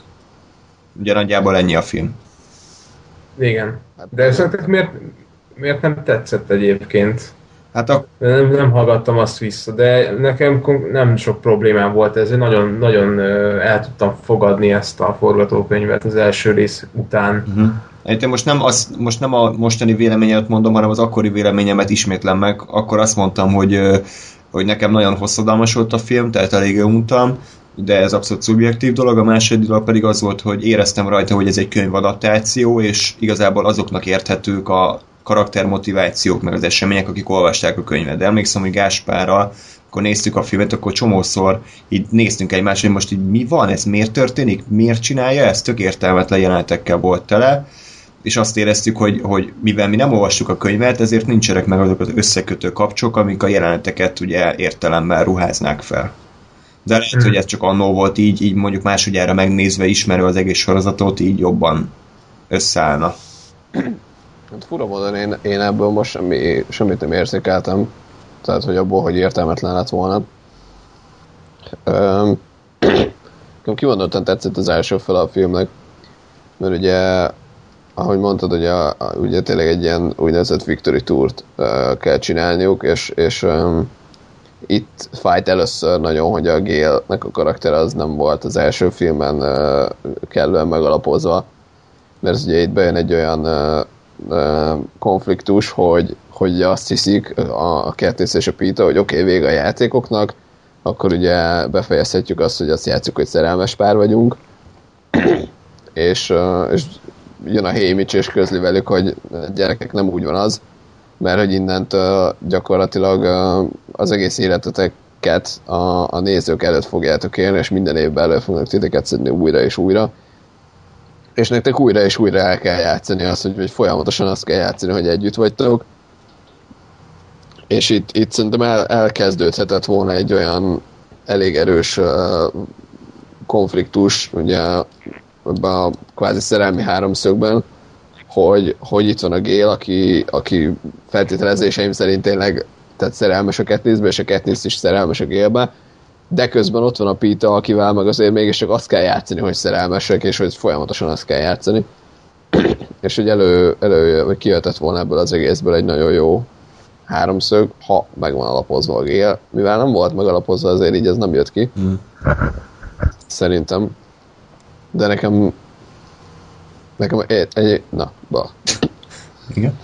Ami miatt még tetszett egyébként az első fele a filmnek, az, a, az ugye az, hogy, hogy a Katniss is elkezdi meglátni azt, hogy itt az ő cselekedete az első film végén az gyakorlatilag egy, egy lázadásnak a egy lázadáshoz kellő utolsó szalmaszál volt. És uh, lehet, hogy magyarul nem így mondanak, de mindegy. Uh, tehát, hogy jó volt ez az utolsó szikra, ami kellett ahhoz, hogy, hogy beinduljon ez az egész. Ö, lehet, hogy hülyeséget mondok, de biztos, hogy nem. az első okay. részben emlékszem, amikor meghalt a kis néger csaj, igen. akkor ott is mini lázadás. Tehát, pont, igen. Pont, pont ezt akarom mondani, hogy, hogy egyébként itt térünk vissza ahhoz, hogy ugye különbözik a film és a könyv abban, hogy mit látunk. Tehát, hogy, hogy hogy uh, amikor ott meghalt a, a Rú, akkor ugye volt a filmben egy uh, rövid jelenet arról, hogy a, az ő körzetében tényleg neki mentek a, a, az emberek a, a békeőröknek, és ott borogattak és gyújtogattak, amit ugye nyilván a könyvben nem láttunk, vagy a könyvben nem volt meg, hiszen a Katniss-ról nem tudott semmit. Tehát ugye a, a, a Katniss az valójában tényleg a, a időben a második film elején kezdte el azt látni, hogy basszus, itt amit én csináltam, tehát én ezzel, ő ezzel nem akart nyilván egy forradalmat kirobbantani, ő a saját meg a Pita életét akarta megmenteni, de hogy, de hogy ez elég volt ahhoz, hogy egy forradalmat azt, azt életre keltsen. És, és hogy ő ezzel itt szembesült. Igazából, és, és szerintem ez egy, ez egy fontos, és egyébként szerintem érdekes folyamat, hogy, hogy meglátni azt, hogy, hogy tettem valamit, ami, amit magamért, meg a másikért tettem, és hogy ennek mekkora hatása volt, itt tudom én, milliók számára. Tehát akkor uh, nektek tetszett a film? A második rész. Mm. I- igen, igen. Szoros, szorosan kapcsolódott az egyhez, és ezt is vártam volna el tőle, tehát meg azért is tetszett nagyon, mert, mert jobban beleláttam ebbe az egész kapitóliumos életvitelbe, meg hogy mit várnak el az embertől, és hogy, hogy igenis mik a következményei egy ilyen győzelem után, vagy győzelemnek. Jó. És, és ez, ezt jó volt látni. Meg a, a Philip Seymour Hoffman is nekem így tetszett, az így jó volt. Én, én bírom azt az embert, és elfogult vagyok vele szemben. Sajnos már nem él, nem él közöttünk, de... Ura, jó színészről beszélünk azért, tehát... tehát nem volt olyan szerep, ahol ő gyenge lett volna, nem? Vagy... Igen, igen, igen, igen, igen. Sajnos későn ismertem meg, az első, először talán ilyen két vagy három éve láttam, hmm. úgyhogy de bepotoltam azóta pár filmét, és őt mindig bírtam. Pedig Egyébként, igen? De egyébként igen, a, a mond csak ki, okay. ki volt, Ak- akkor 3-2-1 Gáspár. Igen? Nem, én csak a te gondolatodra akartam reagálni, hogy, hogy, hogy ez a viadal utáni élet, és ez is egy szerintem egy tök erős pillanata volt a filmnek, amikor a Joanna nevű, de egyébként nem tudom, milyen közepesen fontos mellékkarakter uh-huh.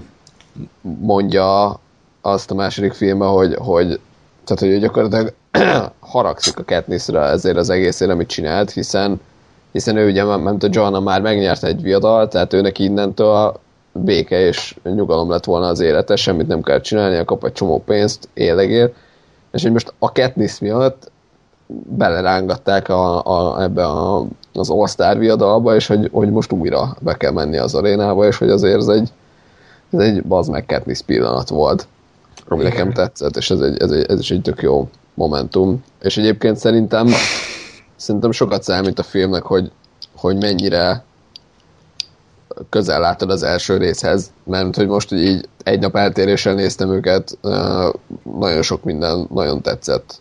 Hogy te jobb vagy jobban tetszett a másodikban, mint, mint annó, amikor úgy néztem, hogy ki tudja, mikor láttam az elsőt. Tehát szerintem, és ez egyébként gyanítom, hogy az összes filmre vonatkozik, hogy ezt, ezt inkább egybe kell Igen. nézni. Tehát azt azért tudni kell Gáspáról, hogy most itt a nagy védő szent, de Gáspárnak egy film se tetszett elsőre, ugye? Tehát mindegyik film Igen. másodjára jött be igazán. Hát kivéve az utolsót, amit csak egyszer láttam. Hát jó, de igen, de azért az, az is olyan, hogy ha lehet, hogy egyben néznéd, akkor, akkor még jobban összeállna. Igen, tehát hogy ez nekem egy friss, friss dolog, hogy, hogy értékelem és becsülöm, és sokra tartom ezt a szériát. Ez most alakult ki az utóbbi, nem tudom, négy napban, amikor megnéztem a a négy filmet. Uh-huh. Ezért is érdekes, hogy egy ilyen skizofrén állapot van, hogy a egy héttel ezelőtti Gáspárra vettük volna fel, akkor itt most fikázás lenne, de mivel az új védőszent Gáspárra vesszük fel, ezért most egy, egy pozitív légkörű adást hallhattok, úgyhogy... Vagy csak a Lóri szelleme megszállt. És... igen, igen. Lórit innen is üdvözöljük, hogy ebből az adásból sajnos nem kap majd részesedést, úgyhogy sorry. Meg kellett volna nézni a filmeket. Na, ö, egyébként a rendező cserével kapcsolatban ti érzékeltetek valamilyen változás, pozitív vagy negatív változást? Én úgy emlékszem, hogy kevesebb kézikamera volt, és talán több volt az ilyen klasszikusan felvett jelenet, tehát úgy értem, hogy így normális, megkomponált kép. Igen, e, igen. Hát mond. Csak annyi, hogy az első részben nagyon sokszor volt a indokolatlanul sűrű pá- vágás a párbeszédeknél. Uh-huh. És a, a másodiknál ez eltűnt szerencsére, és ennek nagyon örültem. Utálom az, amikor így nem tudom miért ilyen akciófilmesre akarják vágni, pedig csak három perce megy a film. Uh-huh. Nézzétek majd meg, első film, első párbeszédje a géllel, és így szarrával vágott Igen. Úgyhogy de itt, itt nem volt ilyen szerencsére. Nem tudom, ki miért volt az egész, a, szí, a színek nagyon érdekesek voltak, a retkes, mocskos arisztokrata izé, kapitóliumos buli, ahol úristen milyen förmedvényes állapotok vannak, de egyébként zseniális szatíra, tehát így akkora pofán csulázás az egész mai világnak, és így szerencsére kicsit így olyan, olyan, olyan üteme van, hogy így nem túl rágja az egészet, hogy nézd meg, hogy ez, ez a mai világ, á, lázadjál, legyél Katniss, de nem is az van, hogy jaj, hát ez meg milyen zseniális, bárcsak ott lehetnénk mi is. Uh-huh. És pont annyira van a helyén a rendezés szerintem, hogy, hogy elgondolkodjunk azon, hogy baszki tényleg egyik ponton az a probléma, hogy éhen halunk, a másik probléma, másik oldalon meg az a probléma, hogy, hogy túl, túl sokat hányok a kajától. Szóval volt, tényleg, jó. most nem is emlékeztem, de az jó az a jelent, amikor ott túl sokat... Itt szét van mindenki sminkelve, érted, és így tényleg csak a külcsíny, akkor meg ez a majd beszéljünk külön, Léci, a, a van kedvetek a, arra a műsorvezetőről, meg erről az egész showról, Igen. hogy ott hogy milyen, az egy résztől függetlenül, az nagyon durva. Tehát az, az igazi pofáncsapás a mai médiának, legalábbis én így értelmeztem. Tehát egy nagyon durva ilyen mm kifigurázása egy szatíra. Bocsánat, Gásper, mielőtt szót kapsz, azt elmondanám, hogy a, hallgattam egy amerikai podcastet, és ott pont az egyik csávó, pont a Catching Fire előtt, hogy nekik sajtóvetítésen úgy kellett végignézniük a filmet, hogy a sajtóvetítés előtt mármint hogy a, beültek a terembe, és levetítették nekik az egyórás hivatalos premiért. és azt végig kellett nézniük, hogy a sztárok bejönnek a vörösszőnyegen, interjúkat adnak, és utána kellett megnézniük még a két és fél órás filmet. És azt mondta, hogy rohadtul ironikus volt, hogy a, a premiéren, a vörösszőnyegen a riporter az egy egyben ugyanúgy viselkedett, mint a filmben ez a lilahajú idióta. És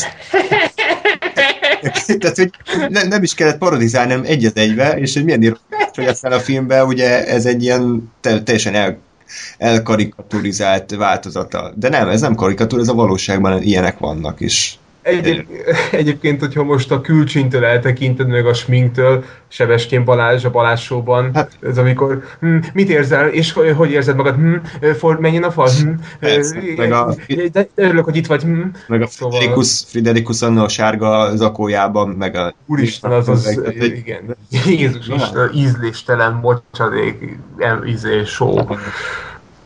Úristen, szóval igen, nem vagyunk távol a valóságtól akkor egy fél mondatra én visszakanyarodnék a rendezőváltozásra, meg a kamera rángatásra. Hogy nekem a, az első résznek az elején egyébként ott tetszett, hogy a, a világot azt ilyen kicsit dokumentumfilmszerűen mutatja be.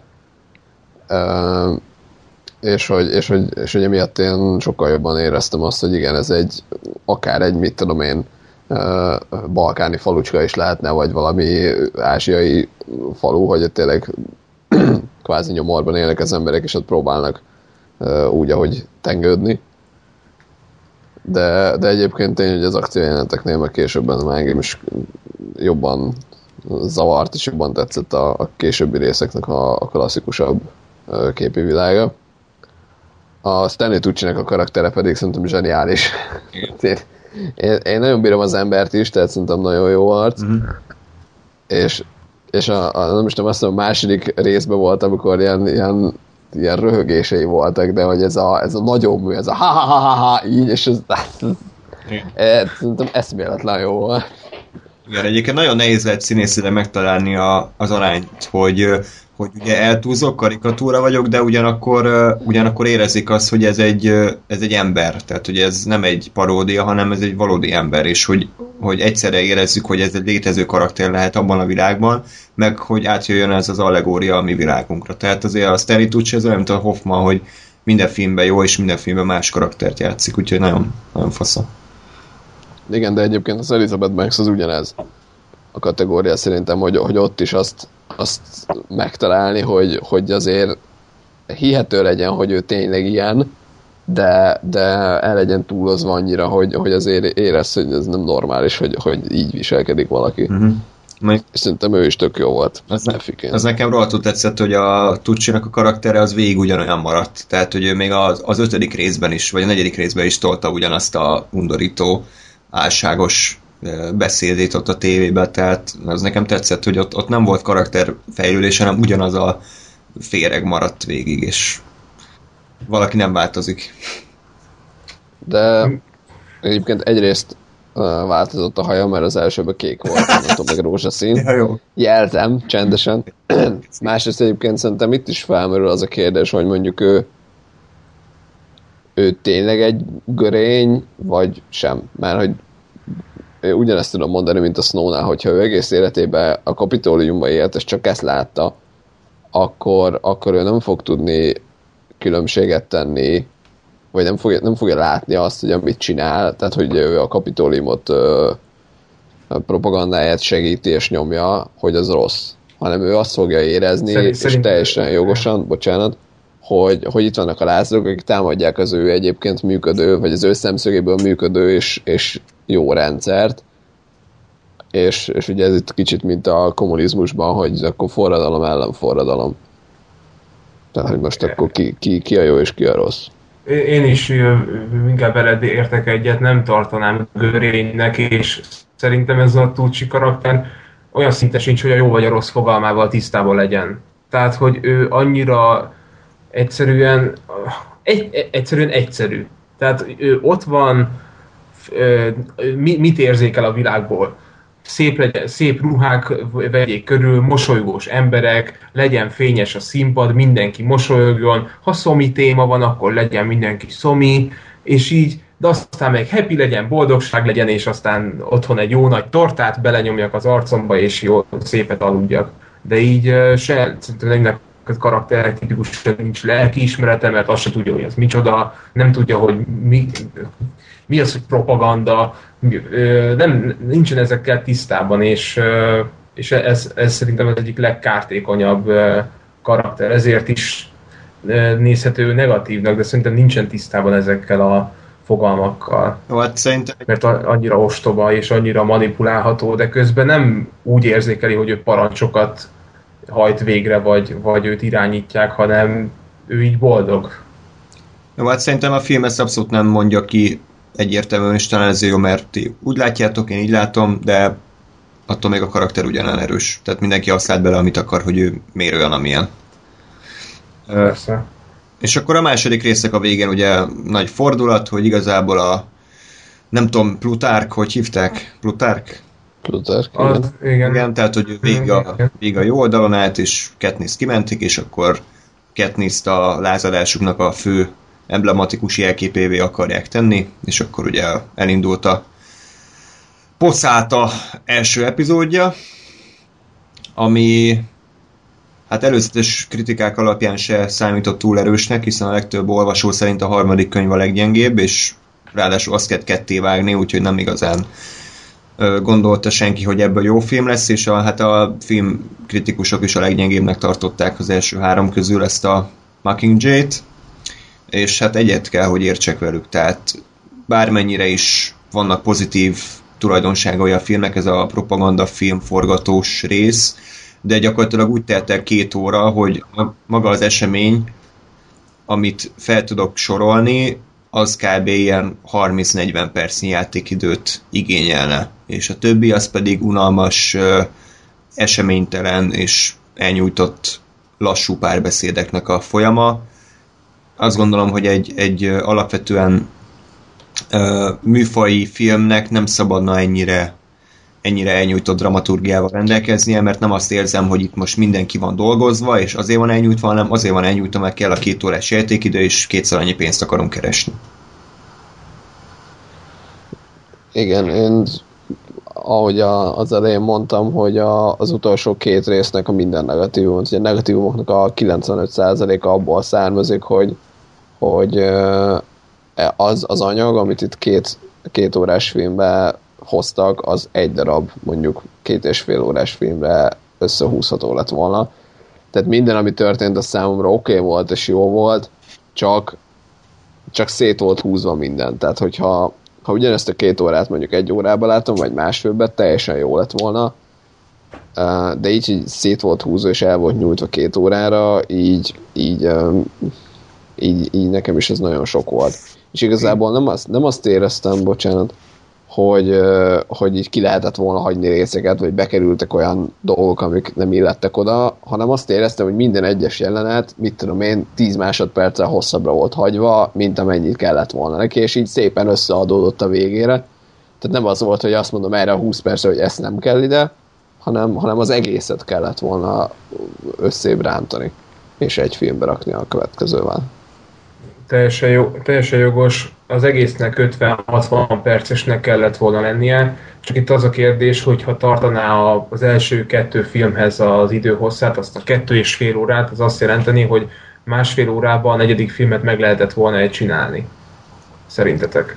Szerintem mert akkor, úgy, mert akkor úgy lenne jó a három film. Azért, azért is meg lehetett volna egyébként, mert az utolsó résznek a, az első fele, az is gyakorlatilag még ez, hogy nem, tehát akkor foglaljuk azt, hogy a harmadik rész az arról szól, hogy, hogy uh, ugye a, a Katniss-ből miután kimenekítik a 13-as körzetbe, amiről kiderül, hogy hú, mégis létezik, és ott vannak a lázadók, tehát az a, az a Plutáknak a, a terve, hogy a Katniss azt a, a lázadás arcává teszi, és hogy ő lesz a, hát csúnyán fogalmaz, hogy gyakorlatilag a kabalájuk, aki, aki majd a csapataiknak a moráját azt erősíti, az ellenfél uh, ellenfelet megtöri, stb. stb. és és hogy, hogy erre majd propaganda filmeket forgatnak, de aztán kiderül nagyon hamar, hogy a Katniss ez nagyon szar színész. Tehát, hogy nem tudja eljátszani azt, hogy most ő fú, nagy lelkesítő, ezért, ezért azt a megoldást választják, hogy akkor elviszik, tényleg kiviszik a terepre, mármint úgy a terepre, hogy mondjuk a, a kórházat látogatni, és hogy ott felveszik élőben, hogy, hogy mi, mi a valós reakciója, és majd azt nyomják be. Um, és igazából a negyedik résznek az első fele is, és még ugyanezt viszi tovább.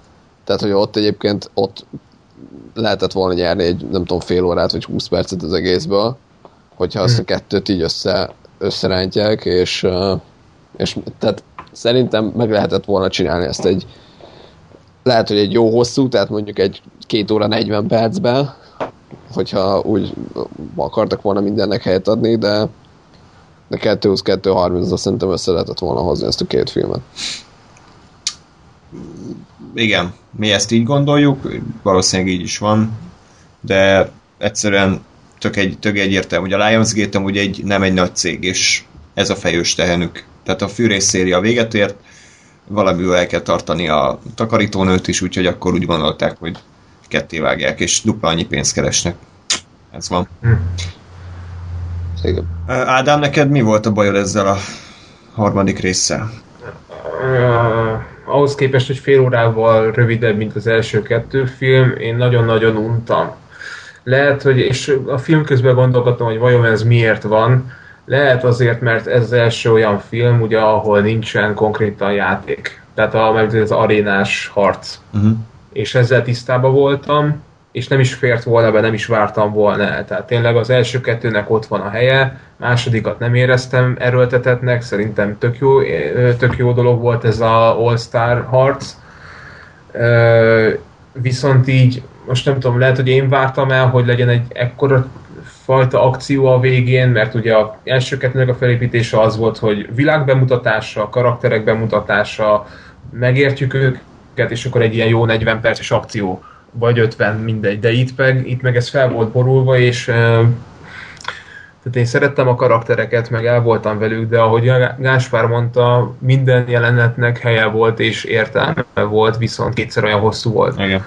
És, és a néha megvalósításokkal is problémáim voltak, mint már említettem, a gátas jelenet, ahol az áram ellátását megcsapolják, meg, meg felrobbantják a lázadók, egyszerűen nagyon bugyuta volt, tehát a, ahogy kinézett, az nagyon, az nagyon tetszett, hogy ott a, a ködből előjönnek a fegyvertelen tö, tömegek, és rájuk lőnek, de így annyira minimalista volt a, a, a sereg, aki ellen harcolt, tehát tényleg négy katona védi minden egyes ilyen hídnál egy, az, az, a kapitórium áramellátásának a központját. Mm. De Ádám, egyébként de egyrészt szerintem nem csak innen kapott a kapitólium áramot, tehát azért azt láttuk, hogy jó kiment az áram, de azért nem azt láttuk a következő két filmben, hogy onnantól nem volt áram, tehát biztos, hogy volt máshol. Másrészt... Persze, de hát a, a, ez azért nagyon gyenge pontjuk volt, tehát úgy pillanat, tudtak oda bemenni. Pillanat, másrészt egyébként azért abba gondolj bele, hogy, hogy itt még a forradalom ez a második részben volt, ugye? Nem, a három. Ez a, ez a három már. Harmadik. Tehát, hogy itt még a forradalom nem volt nagyon erős. Tehát ugye a, a harmadik rész ez pont arról szól, hogy ugye a, a, a disztrikteket össze kell fogni, és hogy közös erővel tudjanak a kapitólium ellen menni. Mm. És ugye ez még a negyedik rész elején sem volt még meg, tehát még a negyedik részben is ez a folyamat zajlott, és ott lett az, hogy akkor összefogtak. Mm. Tehát, hogy, hogy a kapitólium részéről is még nem nyílt polgárháború volt, tehát hogy, hogy az a négy őr, aki ott volt, az konkrétan kb. az a négy őr volt, vagy lehetett, feltételezem, aki egyébként is ott lett volna, mert hogy, hogy uh, nyilván nem számít rá a kapitólium, hogy tehát mint ahogy most, érted, te se állítanál most az ajtód elé, vagy a mit tudom én hova 500 fegyverest, mert nem számít azt arra, hogy meg fognak téged támadni. Világos. Én csak így ott még hiányoltam volna bármifajta őrséget, bármifajta védelmi mechanizmus, de így csak így ott volt, nyitott volt egy kis cellaajtó, befutottak a ládával, három méterrel beljebb a, a, a gátba is felrobbant, aztán vége van. Tehát ez nekem össze volt csapva, pedig abból lehetett volna egy rendes akció jelenetet készíteni, de lett belőle a helyett egy átmontázsolt két és fél perc. Uh-huh. Igen, hát ö, a, annyiban értek veled egyet, hogy, hogy ö, szerintem any, tehát bevétel szempontjából olyan erőset hozott az első két rész, hogy nyugodtan költöttek volna többet mondjuk arra a részre. De az, az a negyedik részben viszont tetszett a Gáspának is mondtam a film után, hogy, hogy itt nem az van, mint a Twilight-nál, hogy a Twilight első része kinézett úgy, mint egy szar tévéfilm, és a Twilight ötödik része is kinézett úgy, mint egy szar tévéfilm, viszont közben hozott kb. 2 milliárd dollárt. Tehát mm. ott, ott magasról szartak arra, hogy igényes látványvilágú filmeket alkossanak. Itt a Hunger Games-nél azt érzem, hogy kezdődött egy kis költségvetésű skifi, ami, ahol te tényleg csak az első részben megnézitek, az ilyen nagy totálképeket nagyon rövid ideig mutatják, hiszen annyira drága volt azt lerendelni. De az utolsó, mondjuk első vagy egy-két részben már, már igazából látszik az, hogy itt több pénz volt rá, és igenis hajlandóak voltak adni az igényességnek. Most ebben a jelenetben pont nem sikerült, de, de mondjuk az utolsóban nekem semmi bajom nem volt a látványos az akciójelenetekkel, ott tényleg azt éreztem, hogy egy ilyen egy igazi 150-200 millió dolláros nagy komoly csatát látok, úgyhogy ilyen szempontból tetszett. A, a, a másik nagy fájdalmam, bár ez is csak olyan, hogy így valószínűleg sok embernek fel se tűnik, vagy így elnézi, mint mondjuk el tudom képzelni, hogy senki nem érte velem egyet ennél a gátos jelenetnél, de ami ugyanilyen hasonló volt, jaj ne, tehát az, ott, ott, ott nevettem, amikor először néztem, és most is, és, és nevek fel is csesztem az agyamat, hogy ez mennyire átgondolatlan, és még a megvalósítás, mert arról, arról jelenetről beszélek, talán ugyanennél a montázsnál van, amikor az emberek fellázadnak a különböző kerületek, és, és neki mennek a, katonáknak, és van egy ilyen favágó district, ahol menetelnek a favágok, mögöttük vannak a katonák, nem tudom, emlékeztek-e arra a jelenetre, és az egyik... A fára.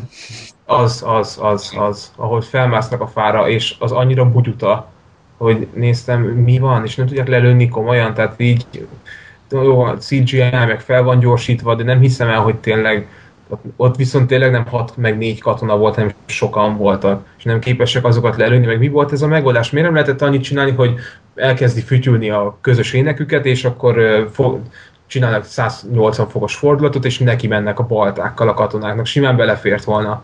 De helyett meg miért kellett a fára mászni?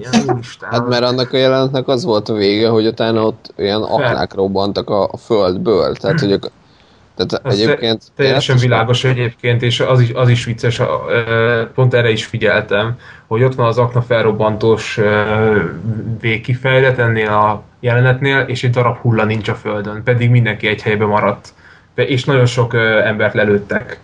Szóval furcsa volt az a jelenet. Jó, de hát én, én egyébként ezt is meg tudom magyarázni, vagy védeni, tehát hogy, hogy szerintem ez ugyanez, hogy most a, a fegyveresek csak azért nem hiszem, hogy el kell kezdeni lelőni az embereket, mert azok hirtelen felmásznak a fára. Tehát azért abból még akármi is lehet. És, lő, lő, lőtték őket egyébként, tehát nem arról van szó, hogy olyan gyorsan felmásztak, hogy jaj, hova tűntek. Lőtték őket, párat le is kaptak, amiközben mászott, de hogy nem tudták listán. És felmászott, nem tudom, 30-an. Igen. Jó, mindegy, az, az egyetértek, hogy azt átgondolták volna még egyszer, hogy, hogy, hogy valósítják meg, mert filmben nem kicsit, kicsit hülye jött ki a dolog. Igen. Uh, és akkor most elmondom, hogy én nekem jó a legnagyobb problémám a filmmel. Én azt éreztem egyrészt az elnyújtottságon túl, hogy az írónő annyira azért nem gondolta át előre, hogy mi fog történni, mint mondjuk a Rowling a Harry Potterekben. Tehát azt érzem, hogy karakterek gyakorlatilag értelmüket vesztették, és csak azért voltak a filmben, mert az első kettőben voltak, és totálisan semmit nem csináltak a filmben. A legdurvább az a Woody Harrelsonnak a karaktere, aki semmit nem csinált, de mégis, mégis ott volt, tehát nem azt, hogy megölték, és akkor húha, hanem hogy, hogy belenyomorították jelenetekbe, ahol annyit csinált, hogy a Katniss mellett sétált. Azért, mert, mert ő a Woody Harrelson, és szeretjük, de amúgy nem írták meg, hogy ő neki mi legyen a szerepe. Ugyanilyen a, a Joanna is, akit behoztak a kettőbe, a, a háromba szerepelt 30 másodpercet, a négybe meg két percet. Ö, ki volt még ilyen a, az Effie, tehát az, a, az Elizabeth Banks is, tehát hogy így őt behozták, hogy akkor ő most a lázadók oldalán áll, és akkor hú, ő nem hordhatja a ruháit, de segített bármiben is a lázadóknak, tehát azon kívül, hogy nem, nem, nem tudok egy jelentet sem mondani, biztos volt, csak nem emlékszem rá, de, de úgy érzem, hogy ezek totálisan ilyen felhasználatlan karakterek, és azért, mert nem lett átgondolva, hogy őket hogy építik bele a jelenetekbe, csak mondjuk arra nem vették a fáradtságot, hogy jó, akkor kiírjuk őket. Túlságosan megszerette valószínűleg őket az írónő, és nem akarta őket kiírni a második könyvben, hogy, hogy bármifajta halállal, vagy akármivel, de az a vicces, hogy a film közepén elkezdtem számolni, hogy hány karakter van abban a kibaszott bunkerban. Hogyha Pitát beleszámolom, 18 vannak. Az igen az egy, egy kicsit, kicsit sok. Igen. Szerintem így egy ilyen kicsi területen. Tény, hogy azokból ilyen kilenc, aki aktív folyamatosan, de az még szintén nagyon sok. Tehát most mindegy, elkezdhetném számolgatni, de tényleg kurva sokan vannak.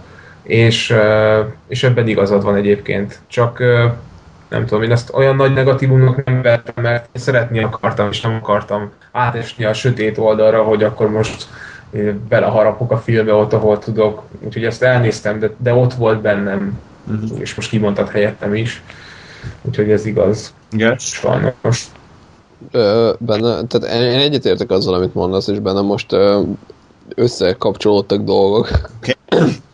hogy szerintem ez egyébként ennek a, a, a mostani Young Adult ö, írás, vagy könyveknek a, a hibája lehet, most az jutott eszembe, hogy, hogy annól megnéztem a Maze Runner-t, és szar volt, de, de, hogy, de hogy, hogy érdekelt, hogy mi lesz a sztorinak a, a folytatás, és ezért a Wikipédián elolvastam a többi résznek a, a történetét.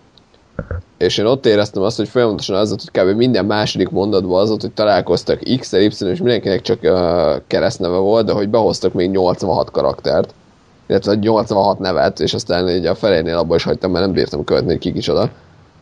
Ö, és szerintem, szerintem itt is ez lehetett, hogy, hogy valóban az, hogy íróilag egyszerűbb behozni valakit, valaki újat, és azt mondani, hogy most neki itt ez a szerep, és utána ott hagyni, mint átgondolni az elejétől fogva. Tehát, hogy Szerintem, szerintem ez volt, hogy ugye, mit tudom én, az első részben ú, kellett egy ilyen mentor, egy apa figura, jó legyen a Hémics, aki ugye a, ugyanabból a disztriktből jött és győztes. Jó, kell egy ilyen uh, divat csapat, akkor legyen az az FI, meg legyen a Szina, és aztán a Színával se tudtak mit kezdeni, ezért ugye megölték a, vagy hát azt nem tudom, hogy a második, tehát hogy a könyvben az benne volt, de ugye őt is megölték, és onnantól ugyanezt, hogy az FI-vel is így nem tudtak mit kezdeni meg, meg ahogy mondod, a, a Hémit se, se egy darabig, de hogy egyébként nekem a finik is ez volt, hogy, hogy ja. ott, ami, amikor bejött a második részbe, hogy jó, kell egy ilyen az a csávó, aki ezért segíti őket, ott úgy oké okay volt. Meg, meg ugye ugyanez volt a BT is, a, a szemüveges nőrt, hogy jó, akkor az ő terve az, hogy hogyan jutnak ki, vagy hogy, hogy az ő terve segíti őket, hogy kijussanak, oké, okay, és mondjuk a BT-t fel tudták használni a későbbiekben, tehát hogy azért ott hackelte a kapitóliumot, meg úgy tudom én, de hogy például a Finik is annyi volt, hogy ment velük a harmadikba, meg a negyedikbe, sőt azt nem csak a negyedikbe, és akkor ott plusz egy ember volt, aki ott harcolt, de hogy és ugye egyébként pont, hogy a, harmadiknek, meg a negyediknek ugye ez a, a harmadikba a, a, a stáb, aki megy velük, a negyedikben meg ugye ez az akciócsoport is ugyanezt éreztem, hogy, hogy odaraktak még három-négy embert, akikről semmit nem tudtál. Tehát, hogy ott volt a, rend, a harmadikban ugye a rendezőcsaj, a Natalie Dorner, aki ezzel még úgy volt valaki, tehát, hogy jó rendezőcsajot rendezgetett, meg volt a, a, a, a testvérpár, akik ugye a, a két operatőr volt. És egyébként a Natalie Dornernek volt egy asszisztense. Ja, igen? igen. Igen. Tehát, hogy amikor bemutatkoztak, akkor elmondta, hogy én ez vagyok, ez a Castor és Pollux a két operatőr, ő meg az asszisztensem. És az asszisztens azt akkor láttuk körülbelül, akkor volt a következő szerep, akkor a negyedik részben, amikor ugye mutatták a képernyőn, hogy kik haltak meg, akkor ott volt a feje meg a neve. Meg egyébként ott volt a háttérben, de soha nem volt mondata szerintem, soha nem, tehát hogy ő nem volt karakter, ő úgy ott volt valaki. És ugye a, a negyedik részben meg a... Mond? Csak azt akartam mondani, hogy amikor néztem a harmadik filmet, és bemutatta ott a stábját, és tudtam, mert másodszorra láttam, hogy azok semmit nem fognak csinálni, akkor úgy voltam vele, hogy na ezek a karakterek biztos azok, akiknek egy része, vagy valaki belőlük a negyedik részben meg fog halni, és ők azért vannak itt, hogy valakiért fájjon a szívünk a végén, mert nagy karaktertből nem fog olyan sokat beáldozni esetleg a film, és akkor inkább ilyenekkel teletűzíteni. Hmm. Hát igen, egyébként valószínű, igen, tehát ugye ágyú tölteléknek is jó. Egyébként most itt eszembe, hogy a, a Brian az mi a szart keresett a negyedik részbe? Hú, az meg tényleg. Tehát minek? Tehát, hogy így hú, megörültünk, hogy hú, Brian, ugyanaz a szinkron hangja, mint a trónok harcában, meg ugyanaz a karakter, aztán egy beszédet mond, hogy mit kell csinálni, aztán soha többet nem látjuk. Tehát minek hát, szerződtetnek ilyen szerepre egyébként? Hát figyelj, szerintem még nem annyira drága. Trailer. Egy, egyébként igen, egy, egyrészt trailer, másrészt szerintem még, tehát, hogy ahhoz képest, hogy, hogy ugye még belerakod egy trailerbe, és akkor mindenki, oh, Brian, ahhoz képest gyanítom, hogy a színésznő nem annyira drága. Tehát, hogy, hogy pont ez, hogy még, még ki tudok fizetni annyit, hogy azért jöjjön el egy igen. De... Nem, hogy nagy év, de hogy valaki ismernek, és ez kicsit ilyen, ilyen csali funkcionál szerintem. Mert egyébként valóban semmi szerepe nem volt. Gásper most kicsit ilyen android hangod lett, de reméljük, hogy rendeződik. Nem, most én voltam csak. Ja. Na, egy... Néha android változom. E- ezt így, ezt így abszolút értem, mint, mint pénzügyi szempontból, de mint film, engem, engem zavar az, hogy van egy kura jó színész, akit látok, hogy, hogy zseniálisan játszik egy másik dologban, itt meg egy ilyen lóti-futi szar szerepet kap, tehát ez, ez engem zavar. De, de egyébként miért? Tehát, hogy, hogy én azt mondom, hogy, hogy, hogy tehát értem egyrészt, hogy miért mondod, csak másrészt ő is olvasta a forgatókönyvet, tudta, hogy egy ekkora szerepet kap, és, és eljött. Tehát, hogy ha neki nem volt úgymond, bocsánat, csúnyán fogalmaz, rangon aluli, hogy ezt csinálja, akkor, hát jó, akkor csinálja. Hát de baszki, Robert De Niro minden szart elvállal, most csak azért, mert neki az rendben van, nekem az muszáj, hogy tetszen. Jó, de, de, de Robert De Niro azért mondjuk a, abban, hogy minden szart elvállal, ott szar is, vagy azért ott jó hozza? Hát szar. Mert, ér, na, mert, mert ez is szerintem egy különbség, hogy azért a, Gwendolyn Christie szerintem, tehát most arra a két mondatra, de hogy az nem volt szar. Hát baszki, de semmit nem, tehát az nem egy színészi alakítás volt, hanem az odaállt, eléraktak egy táblát, hogy ezt kéne felolvasni, ő felolvasta. Tehát nekem ez személyesen nem tetszik, hogyha ha, ha szín, egy jó színészt azt, azt nem, nem egy olyan szerepbe rakják, ahol meg tudja mutatni, hogy a jó színész. Tehát nekem ez így, nekem ez akar, bocsánat. Ez... Egy, egyébként, egyébként e, igazad van, csak én most egy picit e, a trónokharca színészeivel e, állok egy oldalon a tekintetben, hogy, hogy azért ott, ők nem felfedezett emberek, tehát nagyon kevés filmben játszottak eddig, vagy még a Trónok harca volt a legelső film, amiben szerepeltek, vagy sorozat, vagy bármi, amiben szerepeltek, és most így próbálnak betörni, és, és így lépcsőket mászni, és nem fognak tudni először még nagy filmekbe szerepelni, ilyen a, a Kit Haringtonnak a Pompei, bazd meg. Silent meg ilyen, Mi volt a magyar neve? Mondd ki, Kinyilatkoztatok. De, igen.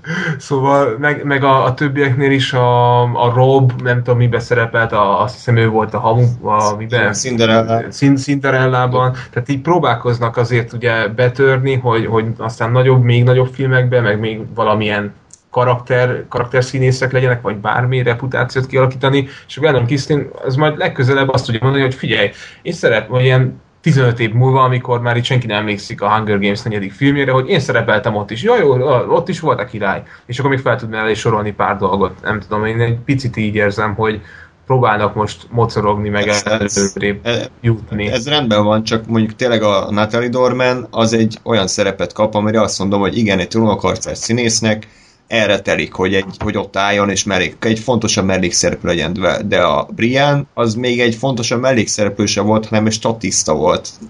És uh, engem ez zavar. Tehát ennyi.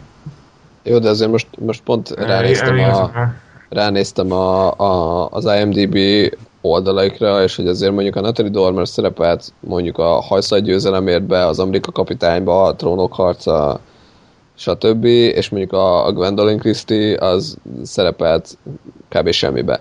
A Dr. Parnassusban volt a Classy Shopper 2. Uh-huh. Jó, ez oké, okay. tehát mond, tehát, hogy, hogy, hogy, ilyen személyes dolgom. Tehát nem, nem azt mondom, hogy ez így rossz, csak nekem ez nem tetszik.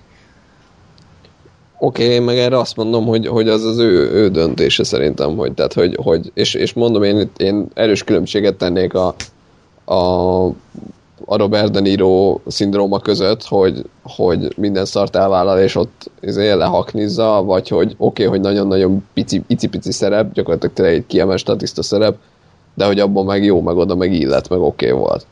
És szerintem ez, ez, ez, ez egy különbség, és én emiatt erre nem tudok haragudni. Míg mondjuk a Robert De Niro-ra tudok, mert ő tényleg azt mondom, hogy egy valaki, és ne vállalja nem minden fost, amiben, amiért pénzt adnak neki. Jó, mindegy, még utoljára csak annyit, hogy amit már elmondtam, tehát engem nem az zavar, hogy kis szerepet kap, hanem az zavar, hogyha ha semmilyen szerepet kap. Tehát ennyi erőben tehát nem is kellett volna szerepelnie, mert annyira nulla. Tehát legalább akkor kapott volna egy olyan emlékezet, nagyon apró szerepet, két perc, vagy egy perc, emlékszem rá, és azt mondom, hogy hú, ez, ez igen. De nem az, hogy ő elmondja, hogy mi, fog, mi lesz a terv. Tehát tényleg én is odaálltam volna, és elmondom. Nyilván nekem nincs olyan reklámértékem, mint a Briennek, de akkor is, tehát mindegy. Engem ez zavar, ez mondom, egy személyes dolog, nem kell egyetérteni, nem teljesen világos, csak tudod, abban is gondolj bele, hogy ugye szerződést írt, nevét adta hozzá, és gondolom akkor bárhol pakolhatják őt. Tehát simán a traileren kívül tök lehet tudok képzelni, hogy ott van mondjuk egy nagy poszter a mozinál, és akkor ő oda van rakva egy hátulra. Pont olyan területen, ahol így látod őt, nem olyan nagy képen, hogy ott elő legyen, mert ugye nagyon kicsi szerepe van, de így rögtön be tudod, Ez, beúrik az agyadban, hogy ja, a trónok harcás, hú, és a trónok harcát amúgy szeretem, tehát akkor úgy tök jó lehet. Igen. Szóval igen. igen, így tudok erre gondolni. Meg a... De sajnálom egyébként, hogy, hogy nem kap több szerepet. Hmm. De egyébként az is, szerepet. az is benne lehet egyébként, hogy, hogy az is simán előfordult, hogy mondjuk ő akart szerepelni. Tehát mondjuk a Samuel L. Jackson nyilatkozta valamikor, hogy ő, minden áron benne akart lenni a, a Csillagok háborújában, még ez ugye az új trilógia előtt volt, és hogy, hogy felhívta a George Lucas, hogy figyelj, akárhova. Tehát legyek, legyek egy, egy rohamosszagó sisakban, nem kell senkinek látnia, én akarom tudni, hogy ott voltam. És akkor jó kitalálták rá a mészindút, hogy azért mégis mégis Samuel L. Jackson az ne egy ilyen random statiszta legyen. Mm. De hogy, de hogy érted, ez is simán lehet, hogy ő azt mondta, hogy nagyon szeretem a könyvsorozatot, így vagyok egy közepes valaki, vagy egy kisi valaki, tudtok-e adni valami szerepet? ő lett volna a Darth Sidious. Köpeny alatt, jó, motherfucker!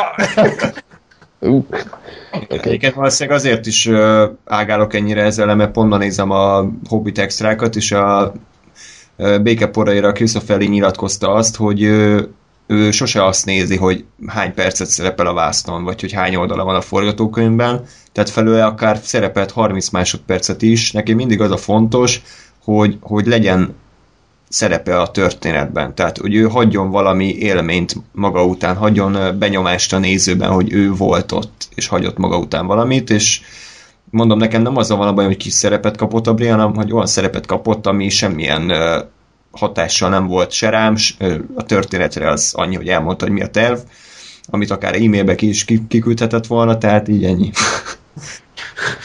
Megvan. Jó, oké, szerintem lépjünk, lépjünk tovább erre. Így van. Uh, és amúgy szerepelni fog az új Star Wars-ban, tehát ezt azért hozzátenném, hogy ott, ott egy fontosabb szerepe lesz valószínűleg. Onnantól már felfelé a karrierje. Captain Phasma lesz ez. Yes. Chrome Trooper. Na. Ö, és akkor térjünk rá szerintem a negyedikre, a legutolsóra, ugye? Tehát, Gáspár, hát, van még valami oda? Hát. hát még ugye a harmadik, a harmadik részről igen, hogy, hogy nekem mit kezdett el előjönni, és egyébként a harmadik rész nekem azt hiszem első nézésre is így oké okay volt. Vagy legalábbis az a, az a része, ami most tetszett, az akkor is tetszett, csak most, most jobban, mert jobban összefüggésbe tudtam hozni a többi epizóddal, hogy, hogy itt nagyon-nagyon erős volt az, hogy a, a lázadók részész, vagy oldaláról a média, illetve a, a propaganda az hogyan működik, és hogy hogyan használják fel. Ugye gyakorlatilag a, egyrészt a médiát, mint vagy hát a, a, a mozgóképet, vagy a médiát, mint eszközt, másrészt ugye a katniss mint, mint ennek az egésznek a kulcsfiguráját. És, és nekem ez, ez most is nagyon tetszett, hogy, hogy tényleg mennyire fontos, fontos a lázadás során az, hogy, hogy mindenhova eljutatni az üzenetet, és adni az egésznek egy, egy ilyen hivatalos harcot, vagy egy, egy valakit, aki, akivel tudnak azonosulni gyakorlatilag a, a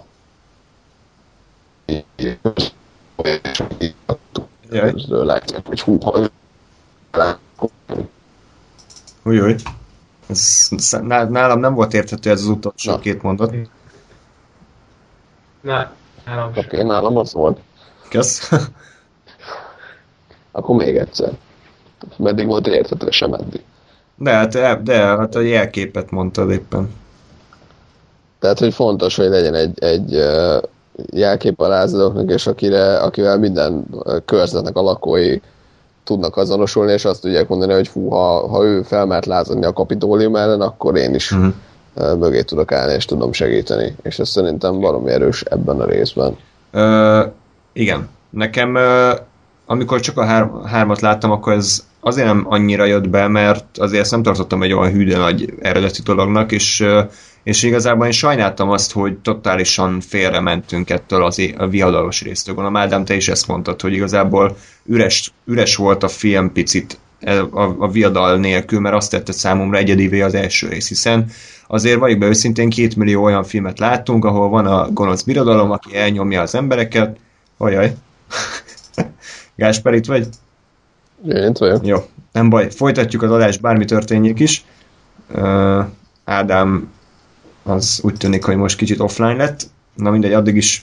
Tehát, hogy nekem, én azt éreztem, hogy egy, egy olyan történetet látok, amit már láttam kétszázszor, és igazából el, eléggé unalmas volt emiatt a, a harmadik rész, de amikor a négynek vége lett, és láttam azt, hogy az egészet igazából ebbe az irányba akarták eltolni már a másodiktól, így elfogadtam azt, hogy oké, okay, ez egy ilyen történet.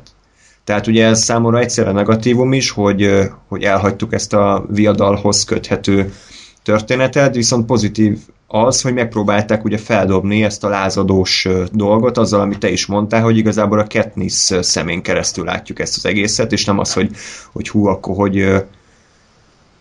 itt vagy még mindig? Én itt? Hú, baszki, összeomlik a világ.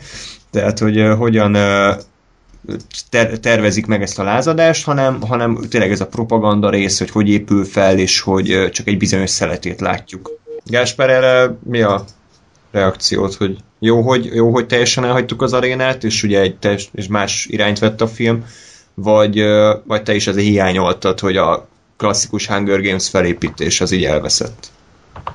Hát én megint oda tudok visszamenni, hogyha egybe lenne a harmadik és a negyedik rész, akkor ugye meg lenne ez a, a Kapitolium utcáin kialakuló kvázi uh, aréna, mert ugye Ádám, neked mondom, ugye a negyedik részben azon, hogy bemennek a kapitóliumba, és ott nyomulnak előre, uh-huh. és hogy a, de hogy az utcákon vannak elrejtve ilyen csapdák, amik hát gyakorlatilag ugyanazok, ugyanúgy a játékmesterek készítették őket, és olyanok, mint, a, mint amilyenek az arénában is voltak, és, és hogy így így mennek elő, és ugye a Finik, Finik szájából el is hangzik, hogy akkor ez a, ez a 76. Hunger Games. Hogy Igen, ami a trailerbe bele kellett rakni, hogy Igen, hát ez egy ilyen... Senki nem beszél így a valóságban, hogy a legnagyobb dráma közepén, hogy Hölgyeim és uraim, Andrew kezdetét veszi a 70, nem tudom, hanyadik viadalt. Ez olyan, mint a, általában voltál a Dracula Untold, vagy mondja a Tywin Lannister, hogy és akkor kezdődjön a játék. Igen. Így sétálva a másik ember után. Úgyhogy még a melletted álló zöldséges az még így pont hallja, hogy így egy ember magába beszél. Na jó, igen, tehát... tehát ez egy négy órás film gyakorlatilag. Amit háromban meg lehetett volna, egy kettes meg lehetett volna csinálni. Igen. De egyébként azt mondom, hogy szerintem meg egyébként, tehát ha megnézed, akkor úgy van értelme az egésznek, mert hogyha ez egy könyv, akkor ha. pont tényleg ez van, hogy, hogy mindegyik könyvben van Hunger Games, csak itt most más. Igen. Igen, Csak tehát... hogy ugye mivel kettészet, bocsánat, mivel kettészedték, ezért ugye ott abban a filmben valóban nincs, ami, ami ilyen szempontból szerintem megséríti a, az egésznek a, a dramaturgiáját és, a, a sztori vezetését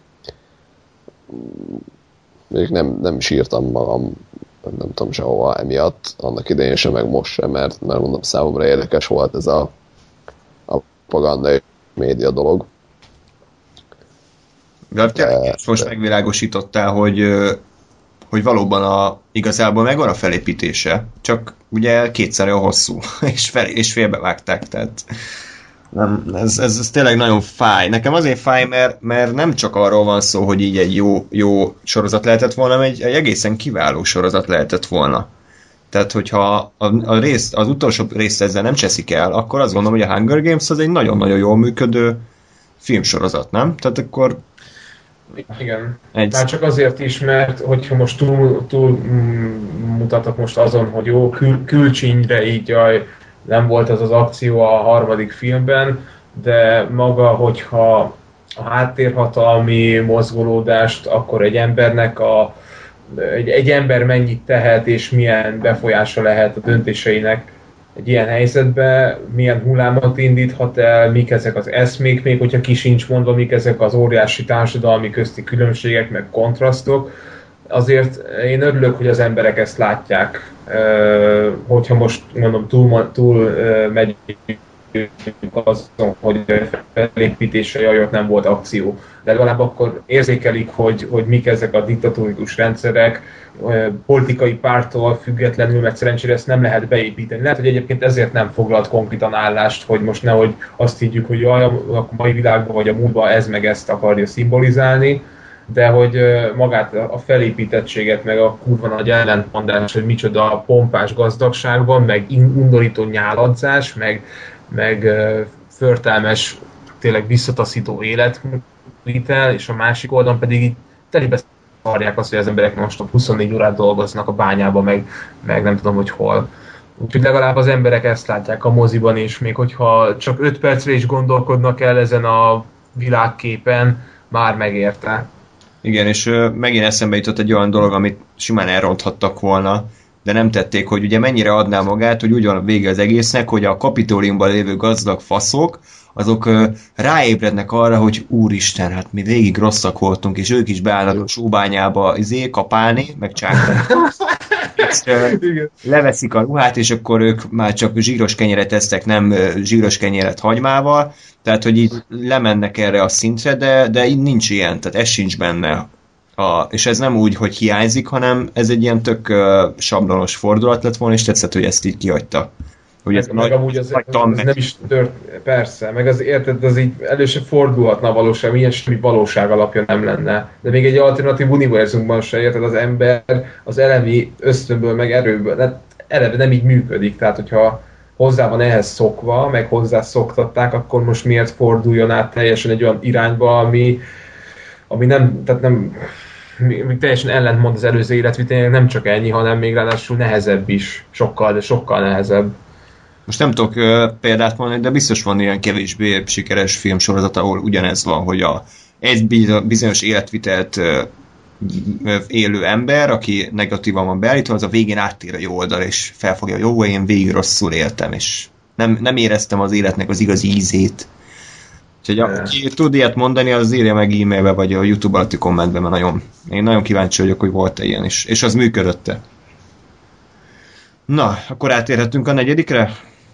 Utolsó. Arra én is kíváncsi vagyok. Jó, hát uh, már beszéltünk róla eléggé sokat, nem Gás? Tehát elmondtuk, hogy igazából ez a ez a finálé, és uh, gyakorlatilag így uh, érezni rajta, hogy dramaturgiailag nincs is uh, a harmadik rész, meg a negyedik rész egy normális filmként felvezetve, hanem tényleg úgy érezzük, hogy ketté van vágva, és, és úgy kezdődik, hogy rögtön így a Katniss arca, és azt se tudjuk, hogy mi van, nem magyaráznak el semmit, hanem innen folytatódik, mintha megállítottuk volna a pauzét a VLC-nél, és egy év múlva meg megnyomtuk volna újra, hogy folytatódjon. Tehát így nem törődtek azzal, hogy ez, ez mondjuk két film.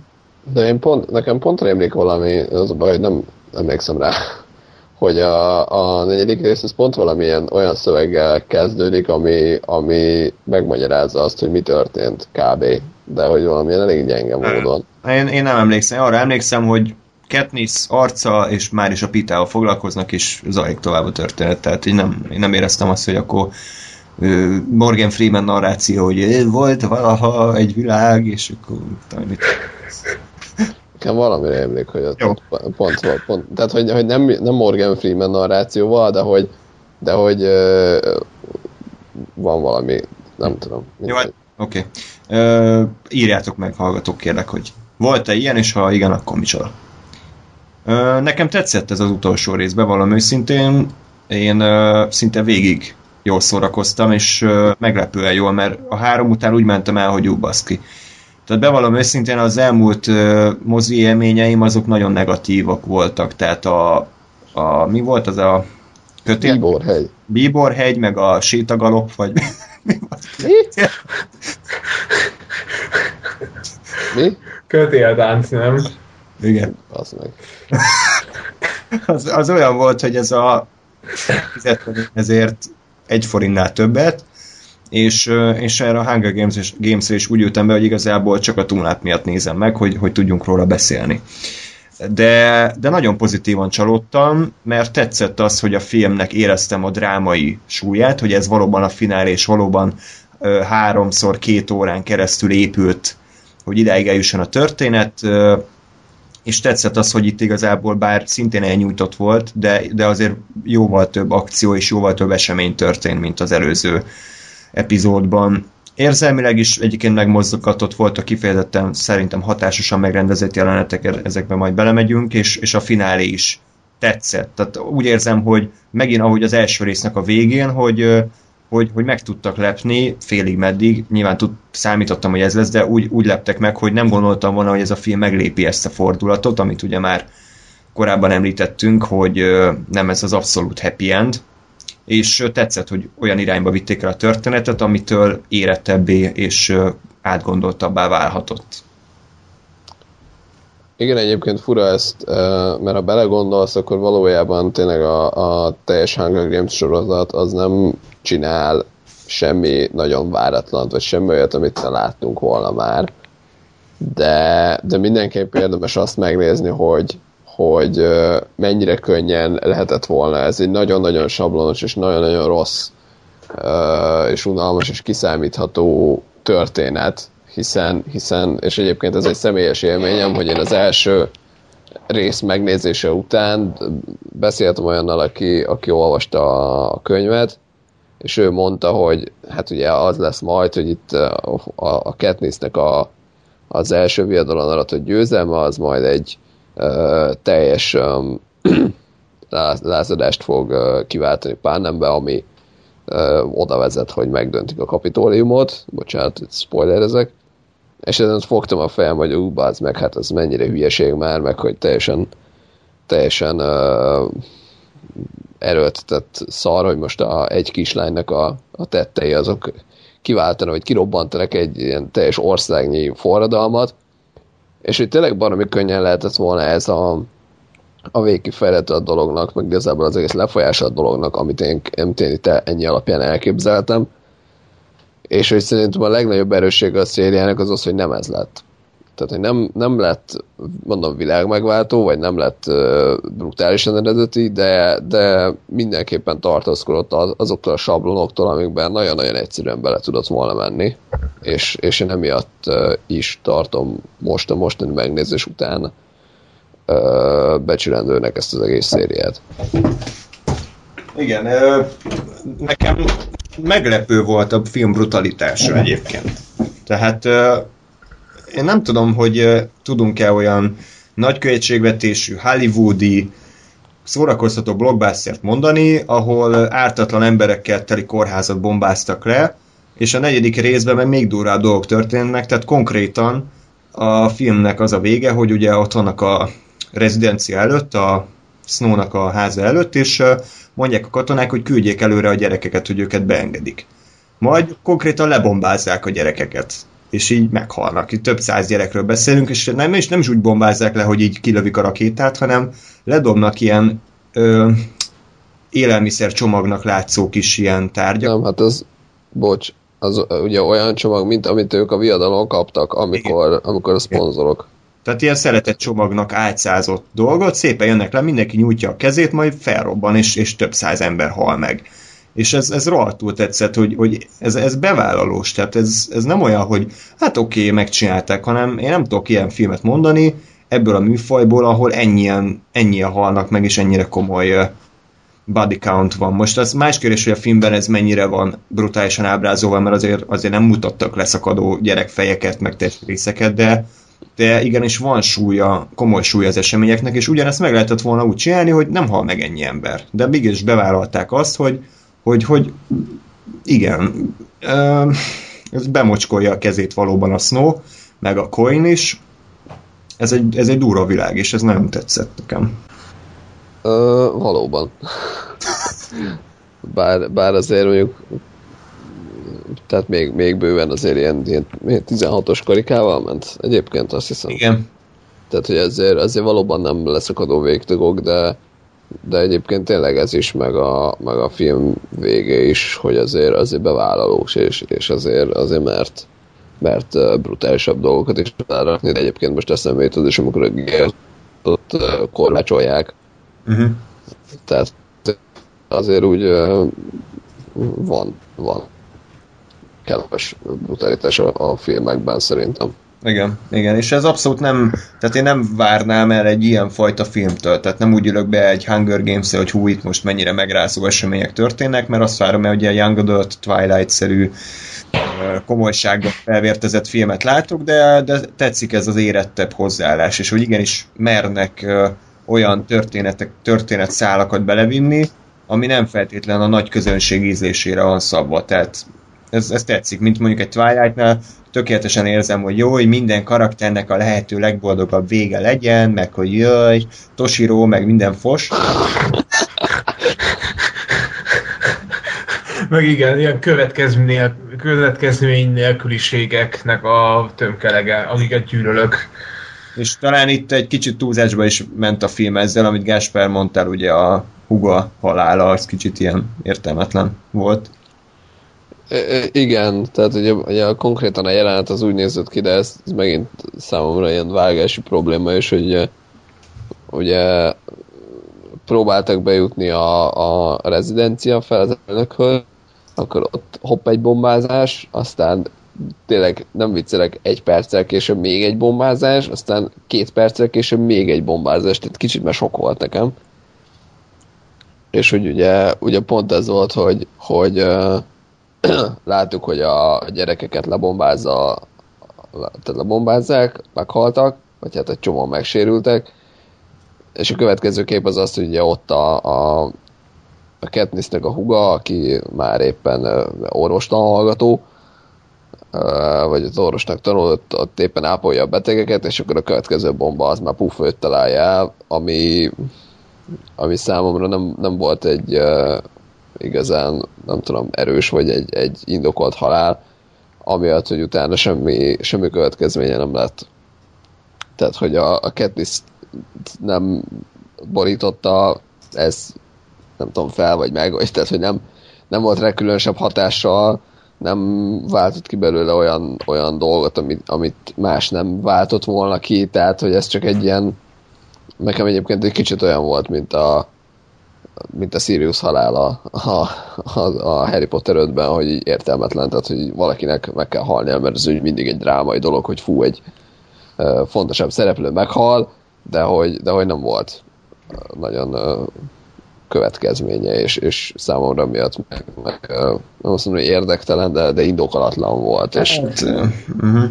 ja, most, de, de most gondold bele, hogy, hogy, hogy a, a filmnek a, a maradék ö, cselekménye, az pontosan képkockáról képkockára ugyanígy meg lehetett volna csinálni, ha a primér. Tehát, hogy semmi, semmire nem volt semmi befolyása. Igen, én, én most csak azzal vitatkoznék, hogy a Sirius, tehát ott azért, én azt gondolom, hogy ott azért jóval nagyobb súlya volt. Tehát ugye ez arról szólt, hogy a Harrynek semmilyen uh, apa figurája nem maradt, és egyedül kellett felnőnie, és ott még hátra volt két film. Itt meg a utolsó filmnek a 95%-ánál van ez a nagy haláleset, amit tényleg nem módosít más semmit a Katniss karakterén. Tehát... Bocsánat, bocsánat, hülyeséget mondtam, nem a Sirius halálra gondoltam, hanem az utolsó könyvben, amikor ilyen, ilyen mit tudom én, ja, Fred vagy George, vagy mit tudom én, valaki meghal meg, hogy ott igen, igen, igen. Tonkszék meghal, és kapaszt érdekel. Tehát, hogy... meg, meghal Lupin. Igen. Tényleg, tehát ez az, hogy nem, nem tudom megmondani, hogy ki halt meg, mert annyira, annyira súlytalanok voltak a halálok. Hát szerintem a Rowling csinált egy ilyen szerencsekereket, felírta az összes karaktert, megpörgette, és akinél megállt, az halt meg. Tehát, kb. Tehát, hogy nagyjából ennyi logika és következetesség volt benne egyébként. De Arra gondoltam amúgy, hogy ha már a hugát, hugát ki akarja írni a rendező vagy az író, akkor inkább el tudtam volna nézni ezt a harmadik filmnél, amikor bombázzák a bázist, és akkor esetleg nem úgy oldják meg, hogy ja, amúgy baszki, nulla ember halt meg, hanem akkor legyen esetleg ott egy kisebb fajta veszteség, mint a meghalott ezer ember, és köztük van a húga, egy ilyen, mm. de ott legalább egy akciójelentet ki lehetett volna abból hozni, abból annyit hoztak ki, hogy jaj, 10 másodpercre visszaszámolunk, és akkor érjünk le, vissza a macskáért, és Jó. akkor be, utolsó pillanatban még a gér is be tudott jönni, de jó, senkinek nem esett semmi baja. Igen, mondjuk simán meghallhatott volna a kórházba, mint felcser, mert ugye a negyedik részben az van, hogy ő, mint ilyen felcser jön segíteni a, a gyerekeknek, és utána bombázzák le. Mondjuk simán lehetett volna, hogy ő is a kórházban van, és... Ja, ott szerintem nem volt ott. Hol? Hát abban a kórházban. Hát azt... Most a, a harmadik részes kórházat mondod? Hát Igen. A, én azt mondom, hogy ha akarunk a halál esetének súlyat, súlyt adni, akkor mondjuk ott meghaltott volna, és akkor van értelme. De így, hogy tényleg az utolsó résznek az utolsó előtti jelenetében így nincs az egyébként logikus lenne, hogy, a, hogy az, hogy a Katniss nem tért vissza, meg nem tudom, össze-vissza balfaszkodik, a huga az pedig addig elment oda a kórházba, tehát a katniss függetlenül, tehát mondjuk, hogy rég nem találkoztak, és éppen mondjuk érte menne oda, és azt lebombázza, vagy bármi. Uh-huh. Össze lehetett volna ezt kapcsolni. De az, hogy ott tényleg, amit mondtam, ilyen rengeteg karakter semmit nem csinál a bunkerban, abból simán ki lehetett volna pár ilyet hozni. Tehát ott a, semmit nem csinált a, se az anyja, se a testvére. Nem, nem, nem. Na, és akkor kicsit időrendben haladva a filmmel, nekem ilyen jelenetekről szeretnék beszélni, tehát amik így számomra így erősek voltak. Tetszett nagyon az a rendezői megoldás, amikor ott van az az esküvő, és akkor a táncolnak, és akkor Katniss is ráveszi magát, hogy táncol, és ugye egy esnitben látjuk, ahogy így ő jön, először farcal, aztán ő is elkezd így för, porog, tehát beáll a koreográfiába, pörög, forog, de látszik, hogy farcolom, aztán ráveti magát a hugára, és ott ölelkeznek, és, és így megy körbe a kamera, nekem az rohadtul tetszett az a jelenet. Tehát igazából onnantól éreztem azt, hogy, az, hogy itt most a rendező igenis uh, vette a fáradtságot arra, hogy érzelmeket váltson ki a nézőkből. Nekem az így tök, így szavak nélkül tök jól érzékeltette azt, hogy bármennyire is elvárják tőle, hogy ő a nagy vezető, akinek mindig pontosan úgy kell viselkedni, ahogy azt a lázadók elvárják, ő mégis csak egy ember, aki, aki megtört, és nem biztos, hogy ezt végig tudja csinálni, és valami bele, be, bele akar kapaszkodni, ami ezúttal ugye a családi köteléket jelentette. Úgyhogy az nekem nagyon tetszett az a rész. Aztán nagyon tetszett az, amit Gáspárral beszéltünk, hogy továbbra se azt látjuk, hogy ilyen hatalmas háborús filmszerűen, hogy a különböző csapatok akciója, hogy nyomulnak előre a kapitóliumban, hanem azt látjuk, hogy már lezajlott a csata, a kapitóliumban, és a Katnisszék utána mennek ugyan forgatni jeleneteket, hogy ahogy a Katniss nézi, hogy ö, milyen pusztítás maradt utánuk, és ö, ilyet se láttam még filmben, hogy egy olyan ostromot, ami az ostrom után játszódik. Ugye? Ugye erről van szó. Igen, hát ugye, és én ezért mondtam megint csak, hogy, hogy ez tovább viszi a harmadiknak a forgatás sos részét, hogy, hogy akkor is ez volt, hogy menjünk el ide, vegyük fel azt, hogy itt mi történt, menjünk el oda, és akkor ez, ez ugyanazt a szállat vitte tovább. És, és nekem emiatt ugyanígy itt is, itt is oké okay volt, csak hosszúak voltak a jelenetek. Mm. Én bevallom őszintén, most ezt annyira nem éreztem, de lehetett volna vágdosni azért innen-onnan. A csatornás rész először úgy jöttem vele, hogy jaj, az meg megint a szokás a csatorna, lemegyünk, és akkor kúszunk előre. Nem nagyon szeretem ezeket, mert unalmasnak tartom őket, de tetszett ott a, szintén a rendezői megoldás, amikor ugye tudjuk, hogy utánuk küldenek, küldik a mutánsokat, és akkor ugye várjuk, hogy mikor fognak előbukkanni a sötétből. És szerintem négyszer csinálja azt a rendező, ezt a tipikus filmes eszközt, hogy akkor ö, kimegy a szereplő a képből, bemegy a sötétségbe, a kamera mutatja a sötétséget, ugye elhagul az összes háttérzaj, és akkor várjuk, hogy hirtelen előbukkanjon a szörny, és, és ezt nem játsza el, és négy különböző módon ö, ö, csinálja meg ezt a, ezt a feszültségkeltést, és nekem ez nagyon tetszett, hogy így ö, meddig húzza még. Aztán amikor már megtörténik maga a dolog, ott már elkezdődött az akció, az már annyira nem volt érdekes, de, de szerintem ott jól adagolták a feszkót, és szintén Gáspárral megbeszéltük a film után, hogy ezek a mutánsok az egy picit túlságosan is elruhaszkodott filmes szörnyek voltak, ugye? Tehát ez nem annyira. Igen, lett. nekem, tehát hogy, hogy azért láttuk, hogy oké, okay, hogy a, mondjuk az első játékból, és ott ugye ilyen azokat a kutyaszerű lényeket ott a semmiből előhúzzák, tehát hogy, hogy vannak ilyen dolgok ebben a világban, de, de amíg azt a, a viadalnak az arénáján belül csinálják, addig én azt elfogadhatónak találom, mert, mert jó, oké, ez egy olyan környezet, hogy ott tudnak ilyeneket csinálni. De itt ugye, meg azt szerintem ki se derült, hogy ezek a mutánsok azok így amúgy élnek ott a csatornába, vagy azok is egy ilyen csapda, csapda voltak, mint a többi, mert ugye a városba elhelyeztek ilyen csapdákat, de a, amik viszont szinte működtek, tehát hogy én azt elhiszem, hogy egy városba az, hogy kiugrik a falból egy ilyen gépfegyver, és szar elő mindenkit, meg, meg, meg ott ilyen forgó mi az, pengék jönnek ki a padlóból, és akkor rohanni kell előlük, tehát hogy ezeket elhiszem, azt, hogy mutánsok jelennek meg a csatornában, azt én már annyira nem nem uh, voltam hajlandó befogadni. Uh, úgyhogy, úgyhogy igen, a mutánsok azok, azok nekem se. Nekem igazából csak a dizájnnal volt a bajom, tehát hogyha azt láttam volna, hogy ezek uh, emberek át uh, morfolva ugye ilyen mutánsokká, és látom azt, hogy amúgy úristen ez egy ember volt valaha, de valahogy ugye az agymosás és a testi elcsúfítás következtében egy ilyen szörny lett belőle, akkor azt mondom, hogy működik, és van egy ilyen plusz töltete, de így, hogy tényleg ez a filmes szörny, hogy így nincs szeme, és akkor ilyen, ilyen hangot ad ki, meg össze-vissza ugrál, így azt mondom, hogy ez ilyen, oké, okay. Szörnygenerátor programmal csinálták, és akkor mint a leg, I Am Legend-ben ugyanaz van, hogy így jönnek a sötétből, és akkor futni kell előlük, tehát nem, ez annyira nem, nem jött már be. De a film szerintem jó, jól adagolta a feszültséget, és kislánytól még soha nem paráztam ennyire, mint ebbe a filmbe.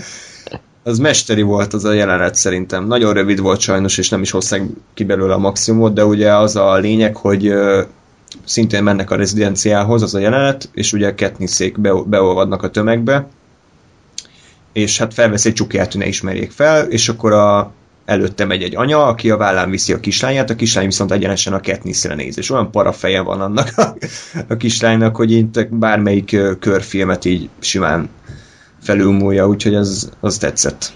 Ja, hogy egy nettó fostál a kislány, de mert hittem, hogy csak a... Csak a... Hát, nem úgy fostam, de így, hogy hú, bazd meg. Tehát én nem úgy néztem rá, jaj, de aranyos, meg hú, most jaj, mi lesz, hanem úgy, hú, bazd meg, ez azért én beszarnék, hogyha így nézne rám egy kislányos. Ja, én azt hittem, én azt hittem, hogy azért mondod csak, hogy mert, mert hogy annyira jó volt megcsinálva a feszültség, ne, hogy, ne, hogy látom, hogy a azért rohadék, igen. Tehát, mert nekem azért működött ez, mert látom, hogy a kis rohadékban meg felismert, hogy meg ne szólalj, meg ne szólalj, meg ne szólalj. Na, igen, te, igen, tehát az is, de, de, maga a feje is valahogy volt egy ilyen, ilyen jó nagy gülszemei voltak, és így bámultak, úgyhogy ez a kettő ez jól összeadódott. Hát. Uh, igen. Te még szeretnél valamilyen? Uh, Igen, Ádám? Bocsánat, csak olyan kérdésem lenne, hogy akkor hogyan épül fel a film? Tehát, hogy a legelején még a harmadik filmnek a, a végét, végénél tartunk, tehát a bunker, és akkor utána pedig kijönnek, és végleg összeszedik a disztriktek így az egységeket, és egyszerre lerohamozzák, amit nem, nem látunk, és majd a, a végső csapás, az pedig a, egy ilyen elit osztag, a Katniss-székkel együtt ilyen 10-15 karakterből álló osztag egy, egyesével egy bemennek, és, és az az arénás, arénához hasonlító harc, és az a finálé. Vagy így hogy van, hogy van felépítve a film? Gás? Nem, uh, tehát ugye igen, az elején az van, hogy hogy még egy kicsi ebből a propaganda részből, hogy akkor hogyan, uh, hogyan szedik össze a minden disztriktből a, az embereket, és um, aztán meg az van, hogy, hogy tovább nyomják azt, hogy ők forgatnak, és hogy kitalálják, hogy jó, megy valahol elől a, a frontvonal, és ők meg a mögött jóval lemaradva, megint csak forgatnak ilyen promófilmeket, mm. csak közben a Katniss ezt kitalálja, hogy ő most menni fog és meg fogja ölni a Snow-t. Uh, és ezért, ezért ő tudják, hogy a Snow az ott a rezi- saját rezidenciáján van, és ezért azt uh, célozzák meg, és a, az utcákon egyébként mit tudom én, egy-két házanként vannak elrejtve csapdák, és akkor az, az a Hunger Games része. Uh-huh. Vagy hát az a, az a viada szerűség a, a, az egésznek. És egyébként ami nekem egy picit nem tudom, kilógott a filmből, az, az pont ez, hogy a Katniss ugye ő elhatározza, hogy ő személyesen fogja megölni a Snow-t, ami, ami egyébként utána olvastam, hogy a, a könyvekben, amikor alkudozik a, a film szerint a harmadik részben van ugye, hogy, hogy milyen feltételek teljesülésekor lesz ő a lázadóknak az arca, ott egyébként a könyvben ő azt mondja, hogy ő személyesen fogja megölni a snow tehát hogy ez is az egyik kikötése, amit én egy kicsit hát a film alapján karakteridegennek érzek, és és, és emiatt örülök, hogy itt nem volt meg a filmben ez a, ez a kikötés, viszont valószínű, hogy ez, ez uh, hiányzott ahhoz, hogy, hogy megértsem, hogy a Katniss most miért uh, találja ki hirtelen a semmi közepén, hogy akkor inkább ne forgassunk, hanem megyek és megölöm a Snow-t a, a saját kezemmel. Csend. Uh, úgyhogy ez nekem, ez nekem kilóg, de onnantól, hogy elfogadom, hogy jó, hát akkor ezért mennek, onnantól már megint érdekes, mert hogy, hogy maga, maguk a jelenetek azok jók, uh-huh. csak, csak ez a fordulat, ez nekem elég, uh-huh. elég fura volt és kilógott. Én uh, számomra nem volt karakteridegen, mert uh, személyessé tették számára a, boss, a bosszút, tehát uh, azzal, hogy az ő körzete romokban hevert, és oda ment, és koponyák voltak, halott gyerekek, uh, minden törmelékes, és, és nagy a por, ezért uh, én el tudom hinni, hogy, hogy ez, az, ez volt az utolsó csepp a pohárban, és ő, ő személyesen ezt, ezt meg akarja torolni. És utána még csak a, a, a hab volt a tortán, hogy a kórházat lebombázta. Tehát ha ez, ha ez nem dönt valaki, ez, ez nem dönti a főszereplőt afelé, hogy ő meg a főgonoszt, akkor szerintem semmi. Tehát számomra ez, ez elég a, ahhoz, hogy egy alapvetően békés és nem gyilkolni akaró karaktert átbillentsen a túloldalra. Oké. Okay. És akkor az utolsó jelenetről szerintem akkor beszéljünk, ugyanis ez volt az, ami, ami az egész mondani valót, illetve az egész tematikát egy plusz elemmel ruházta fel. Ugye a marxista, te mondtad, hogy ez a marxista elmélet valósult meg. És hát te, igen, tehát ugye... Bocsánat, még akkor vissza... Tehát Ádám most akkor folytatjuk a megkezdett beszélgetést a coinnal. Jó. Igen, ez, így akartam kezdeni, hogy ugye már itt beszéltünk arról, hogy Ádám mit szeretett volna látni, eh, vagy mit szeretne látni az utolsó filmben, és hát hogy gyakorlatilag az valósult meg. Nekem nagyon tetszett az, hogy tehát mondjuk el először, hogy annyi történik, hogy eh, Katniss ott elájul, és már nem látjuk ténylegesen a, azt, hogy hogyan veszik be a lázadók a, az elnöki rezidenciát, és hogy hogyan győz végül a forradalom. Igen, hanem ez, azt a, ez a gyerekbombázás után. Igen, igen, igen. Hanem mi már csak azt látjuk, hogy, hogy a lázadók azok elfoglaltak mindent, a Snow elnök pedig a kis rózsakertjében van bezárva, és elindulnak olyan jelentek, amik, amik nézésekor szerintem Ádám nagyon örömkönnyeket hullatva tapsikolt volna, hogy pontosan az történik, hogy a Snow azt mondja, hogy hát figyelj, akkor csináljunk még egy Hunger Games-t, és rakjuk be a, a kapitóliumiakat. A Coin mondja, nem a Snow. A bocsánat, erre rossz nevet mondtam, de rá gondoltam, igen. Tehát, és hogy gyakorlatilag kialakul egy olyan helyzet, ahol, ahol az van, hogy, hogy pontosan uh, a Snow-nak a másolata lesz a Coin, és hogy semmi újat nem hoz és hogy ő is uh, ugyanazzá válik, akit egyébként legyőzött. És uh, valamire Katniss igent mond erre a, a, a viadalra. Ezt a részét nem teljesen értettem egyébként a filmnek. Hát, ö, én, én nem úgy raktam össze, hogy ő itt a fejében már a tervet létrehozta, ugyanis azzal a kikötéssel egyezett bele, hogyha ő ölheti meg a Snow-t. Ja, itt is mondta, hogy... Hát itt mondta a filmben először, hogy igen, legyen, de akkor én akarom megölni Snow-t. Tehát így, így működik szerintem a dolog. Ja, világos. Jó, így, így Szerintem Gáspár összekeveri még a, a harmadik filmben tett kikötései, amikor csak annyit mondott, hogy a mert a, ott is izé nyomott egy ilyen kikötést, hogy akkor szerepelek, hogyha kiszabadítjuk az összes fogva tartott uh, Hunger Games játékost, meg hogyha hogy a testvére megkapja a macskát. Amikor ott ült a Igen, de azzal keverted össze, akkor nem, még nem, kever, nem kevertem össze, mert a könyvben ott mondja, hogy ő fogja megölni a Snow-t. Ja, jó, okés. Uh, igen.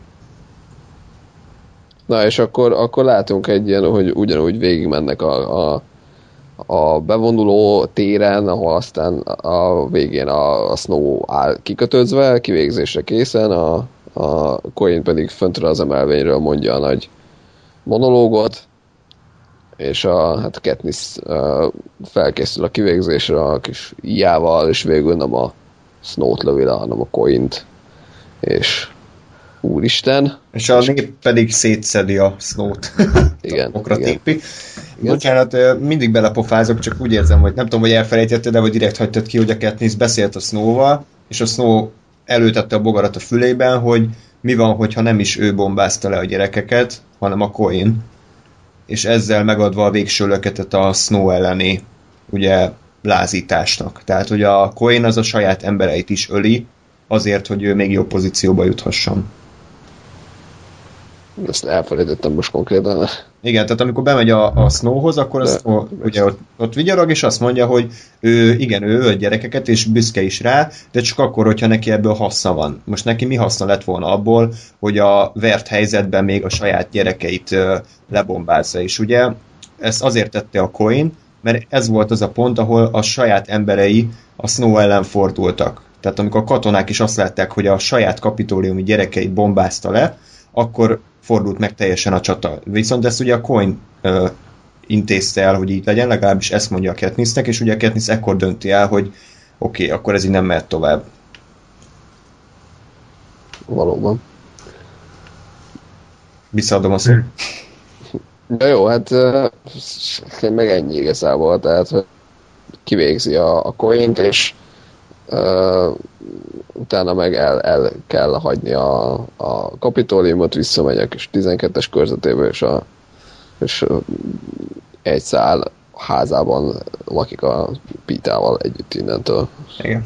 Na, arra majd még rátérünk, de nekem eszembe jutott kicsit ez a hiroshimai atombomba is, tehát hogy ez a Coin tette, ez picit olyasmi, hogy így egy olyan tettel löki a, az ellentétes oldalt a kapitulálásra, vagy a megadásra, ami, ami viszont önmagában egy háborút is szíthatna. És, és ez így nagyon érdekes párhuzam szerintem a történelemre, hogy milyen áron lesz valaki győztes, és hogy valóban erkölcsileg is győztes maradhat-e. Ez nekem inkább a World Trade Center jutott eszembe. Jó, hát az, az egy... Tény, hogy ott ki, a, ki hogyan látja. Igen. Ott de, ja. De ugye ugyanaz, hogy, hogy civil és önmagában ártatlan lakosok halála az, ami a, igazából a egyik felett megadásra sarkalja.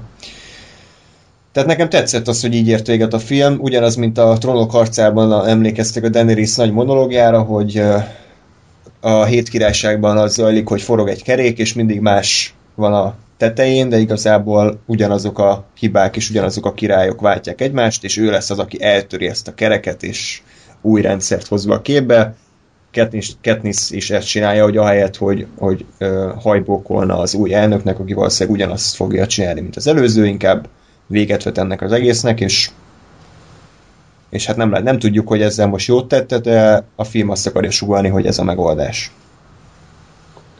Igen, és uh, egyébként engem elkezdett utána érdekelni, de a Wikipédia nem nyújtott magyarát, vagy mi az választ, hogy, uh, hogy de, de nyújtott, hogy, uh, hogy mi lesz ez után, és hogy mi, mi, mi történik, mert ugye annyit tudunk csak, hogy jó, innentől igen, választások lesznek ugyanúgy, illetve nem ugyanúgy, tehát hogy választások lesznek, és, és hogy majd mit, minden körzetnek a képviselői fognak uralkodni, tehát hogy gyakorlatilag egy ilyen ténylegesebb demokráciát hoznak létre.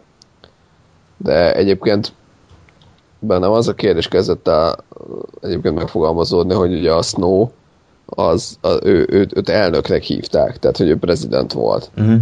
És hogy, hogy engem elkezdett érdekelni, hogy, hogy ő hogyan került hatalomra, tehát hogy mi a korábbi uh, politikai berendezkedés ez mi volt, mert hogy, mert hogy nem királynak hívták, nem despotának hívták, nem mit tudom én mi volt, hanem hogy ő, őt egy, egy ö, ö, demokráciában használatos címmel illették, tehát hogy engem érdekel, hogy, hogy mondjuk az elnök az, az hogyan lesz elnök. Uh-huh. Hát Tehát, hogy gyanítom egyébként, hogy, hogy mondjuk a kapitóliumiak választják meg, vagy valahogy tehát hogy, ne, hogy, hogy, hogy kijelölnek valami gazdag ember, tehát hogy Hát ugye, nem. mint az önkormányzatoknál polgármesterek, nem? Tehát vannak jelöltek, és szavaznak. Adott. Vagy, vagy, vagy automatikusan az a miniszterelnök, akinek nincsen parókája. Igen. Igen. Mert lehet, hogy egész végig ő volt a legszegényebb ember, mert nem volt sminkmesterre pénze. Igen. És így szá- szánalomból a sok gazdag Geci mondta, hogy na jó, figyelj, ez egy csóró, ez a Sutherland, csöves ott van a, izé, a aluljáróban, legyen belőle az elnök, mi, mi rosszat tehet. Mm. Na, közben egyébként már kezdünk azért jó hosszúra nyúlni, még a Pitáról annyit mondjunk, hogy ugye a film próbált nagy hangsúlyt fektetni ennek a gyereknek az agymosottságára, hogy ő ilyen gép, hát egy ilyen Terminátort neveltek belőle, az a dolga, hogy kinyírja a Katniss-t, és hogy ő a két világ között, hogy mi az igazi emléke és mi a nem igazi emléke. Szerintem ezt tisztességesen végigvitték. Tehát nem volt hú de erős, a színész se egy nagyon komoly kvalitású, de én azért úgy, úgy voltam vele, hogy ez így korrektő végig lett véve, hogy valamikor rátámad, valamikor nem, igazából komoly fenyegetésnek sose éreztem, tehát sose éreztem azt, hogy hú, most a Pita fogja megölni a Katniss, és akkor Jézuson bármelyik pillanatban, mint egy vadállat ráugorhat, de azt mondom, hogy ilyen közepes, korrekt szintet azért hoztak ebből a sztoriból. Igen, tehát ez a, ez a része az agymosás, ez szerintem tényleg korrekt volt, és a, a másik, másik dolog, amiben megint visszatérek magamhoz, hogy viszont a, a Gale, Peter, Katniss szerelmi háromszög az viszont sajnos nem, nem, nem működött. Én azt mondom, hogy ha, ha a Gale az első filmben meg lett volna alapozva, akkor ez a, ez a szerelmi háromszög vonal szerintem belefért volna és működött volna, és meg tudták volna csinálni, úgyhogy ne ilyen nyálas, tényleg ilyen Twilight-szerűen mű és uh, tré legyen az egész, hanem tényleg, tényleg meg legyen az a feszültség, hogy, hogy az egyik oldalon ott van az a, a csávó, akivel, akiben tényleg szerelmes ott ugye a Gél, de akivel nem lehet együtt, mert, mert azt kell játszani, hogy a Pítával van együtt ahhoz, hogy fenntartsák a, a, gyakorlatilag az egész országnak a békéjét.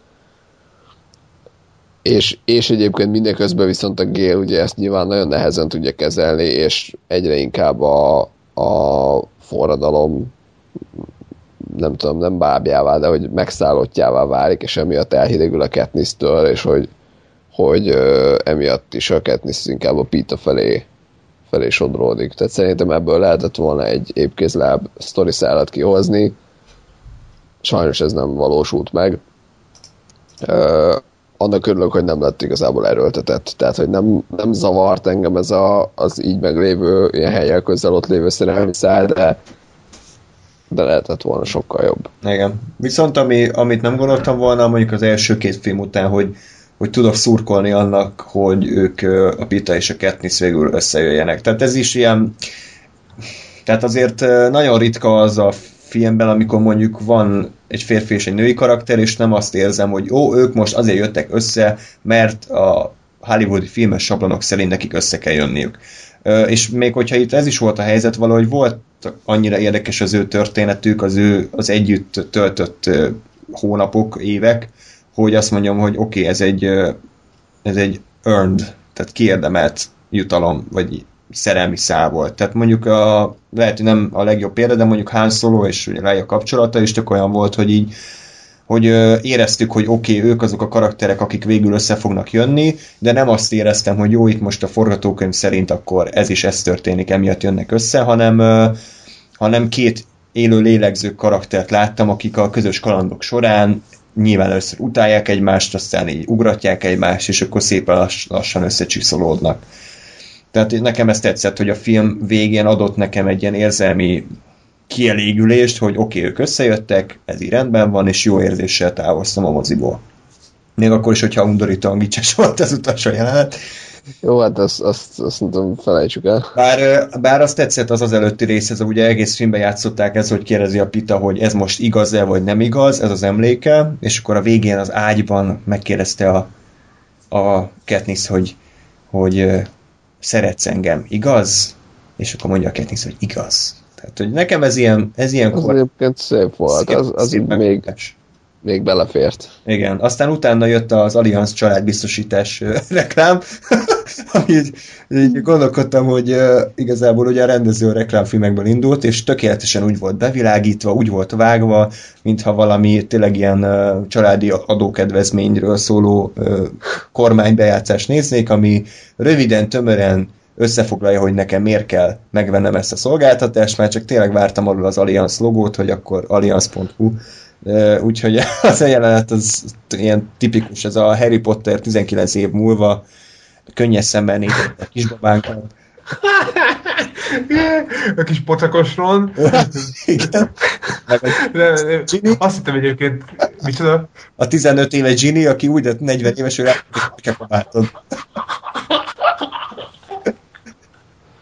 A, a, a Malfoynak a feje. Igen. Meg a haja.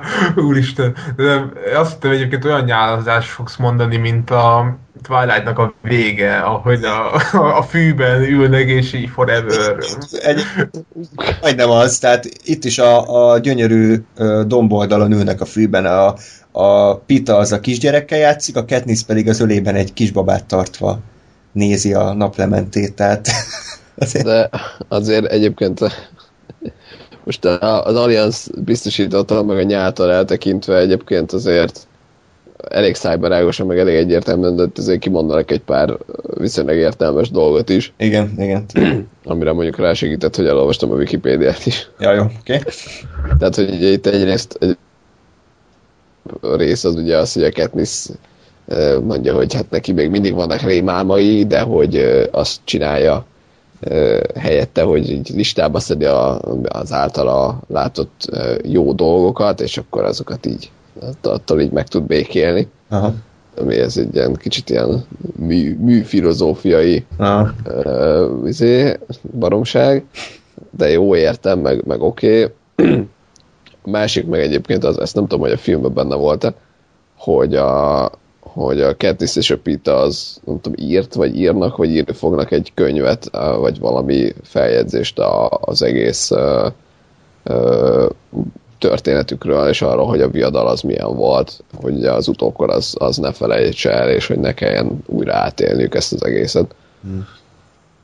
Ami egyébként bennem felmerült, hogy, hogy, hogy a könyv az vajon úgy ö, állítja be, hogy amit te olvastál regény, az ez a könyv volt-e már. Tehát, hát. van-e benne egy ilyen metacsavar, ezt nem tudom, aki olvasta a könyvet, az, az világítson rá nekünk. Hát ez az, ezért túl átgondolt. Nem, nem akarom a alkotónak a tehetségét így lefitymálni, de azért ez... Nem, ehhez szerintem nem kell előre ezt kitalálni. De ezt, tehát oda tudod írni ezt a végére, hogy, hogy... Ezt bármelyik filmnek a végére odaírhatod, hogyha van egyetlen egy olyan karakter, aki túlélte a sztoridat, hogy elkezd egy könyvet írni. Ah, és így igen. onnantól kezdve... Ez, szerintem ez, ez csak érdekel, hogy, hogy meglépték ezt, Jó, a, hát. ezt a csavart a, a könyv végén. Hallgatók, kérlek segítsetek bennünket, írjátok meg, hogy így volt-e, vagy, vagy túl, túl gondoltuk-e. És így kellett volna legyen. Na, összességében viszont ez a Hunger Games számomra egy pozitív csalódás lett filmes fronton, majd még várom azt, hogy így egyben nézve mennyire áll össze, de mivel a finálé az számomra erős volt, ezért az egészet egy jó fényben tüntette fel. Tehát, hogyha mondjuk a finálé hullagyenge lett volna, akkor egyébként maga a sorozat is számomra egy ilyen középfelejtős történet, de így, hogy az egészet sikerült valahova kifuttatni, volt az egésznek egy íve, mondani valója, és, és igenis létező filozófiája, vagy legalábbis a rendszer filozófiája, ettől számomra egy, egy összességében egy erős és kedvelt film sorozattá vált.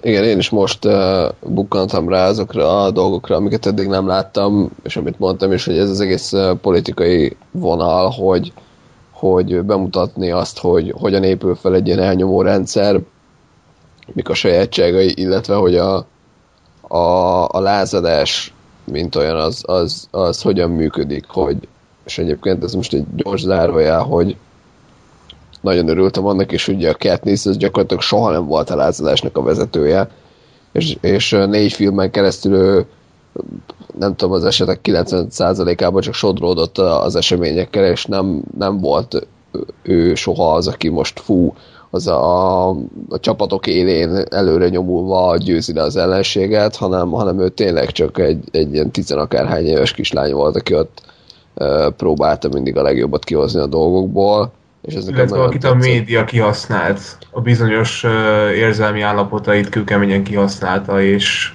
és azt a magáévá tette a média, meg a hatalmi erők. Igen igen, igen, és egyébként pont, pont ez a része a sztorinak amúgy nekem, ami, ami a másik, ami nagyon tetszik, tehát hogy a, illetve a politikához kapcsolva ezt ugye a propagandát, ezt mind az egyik, mind a másik fél hogyan használja fel a saját érdekeinek és világnézetének és, és céljainak az eléréséhez.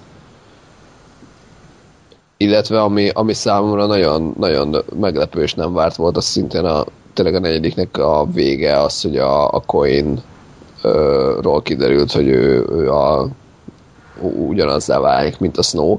Igazából nem mondom, hogy nagyon meglepetés volt, mert szerintem a negyedik film ez már eléggé hangsúlyozta azt, hogy, hogy ezért a Coin is, tehát hogy ő is egy ilyen ö, ö, nagyon ártatlan és tényleg nemes ö, nem tudom, vezére a lázadásnak, aki majd itt aztán teljesen új világrendet hoz be.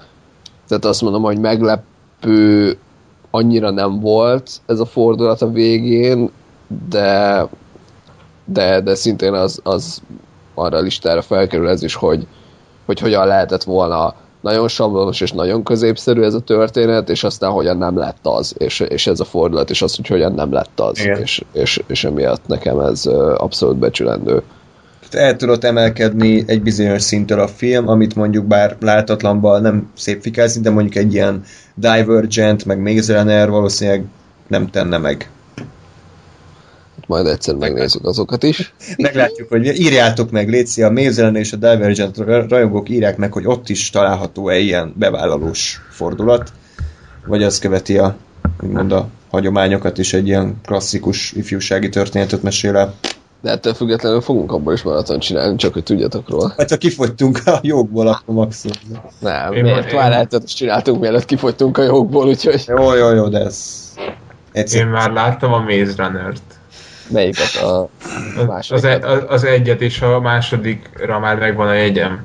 Úristen, nem ismerlek. Bár az elsőt én is láttam, de hmm. szar volt. Én büszke vagyok, hogy nem, úgyhogy majd valamikor, hogyha Most majd megfogod. akkor megnézem. Na hát akkor hallgatóknak pedig köszönjük szépen, hogy velünk tartottatok.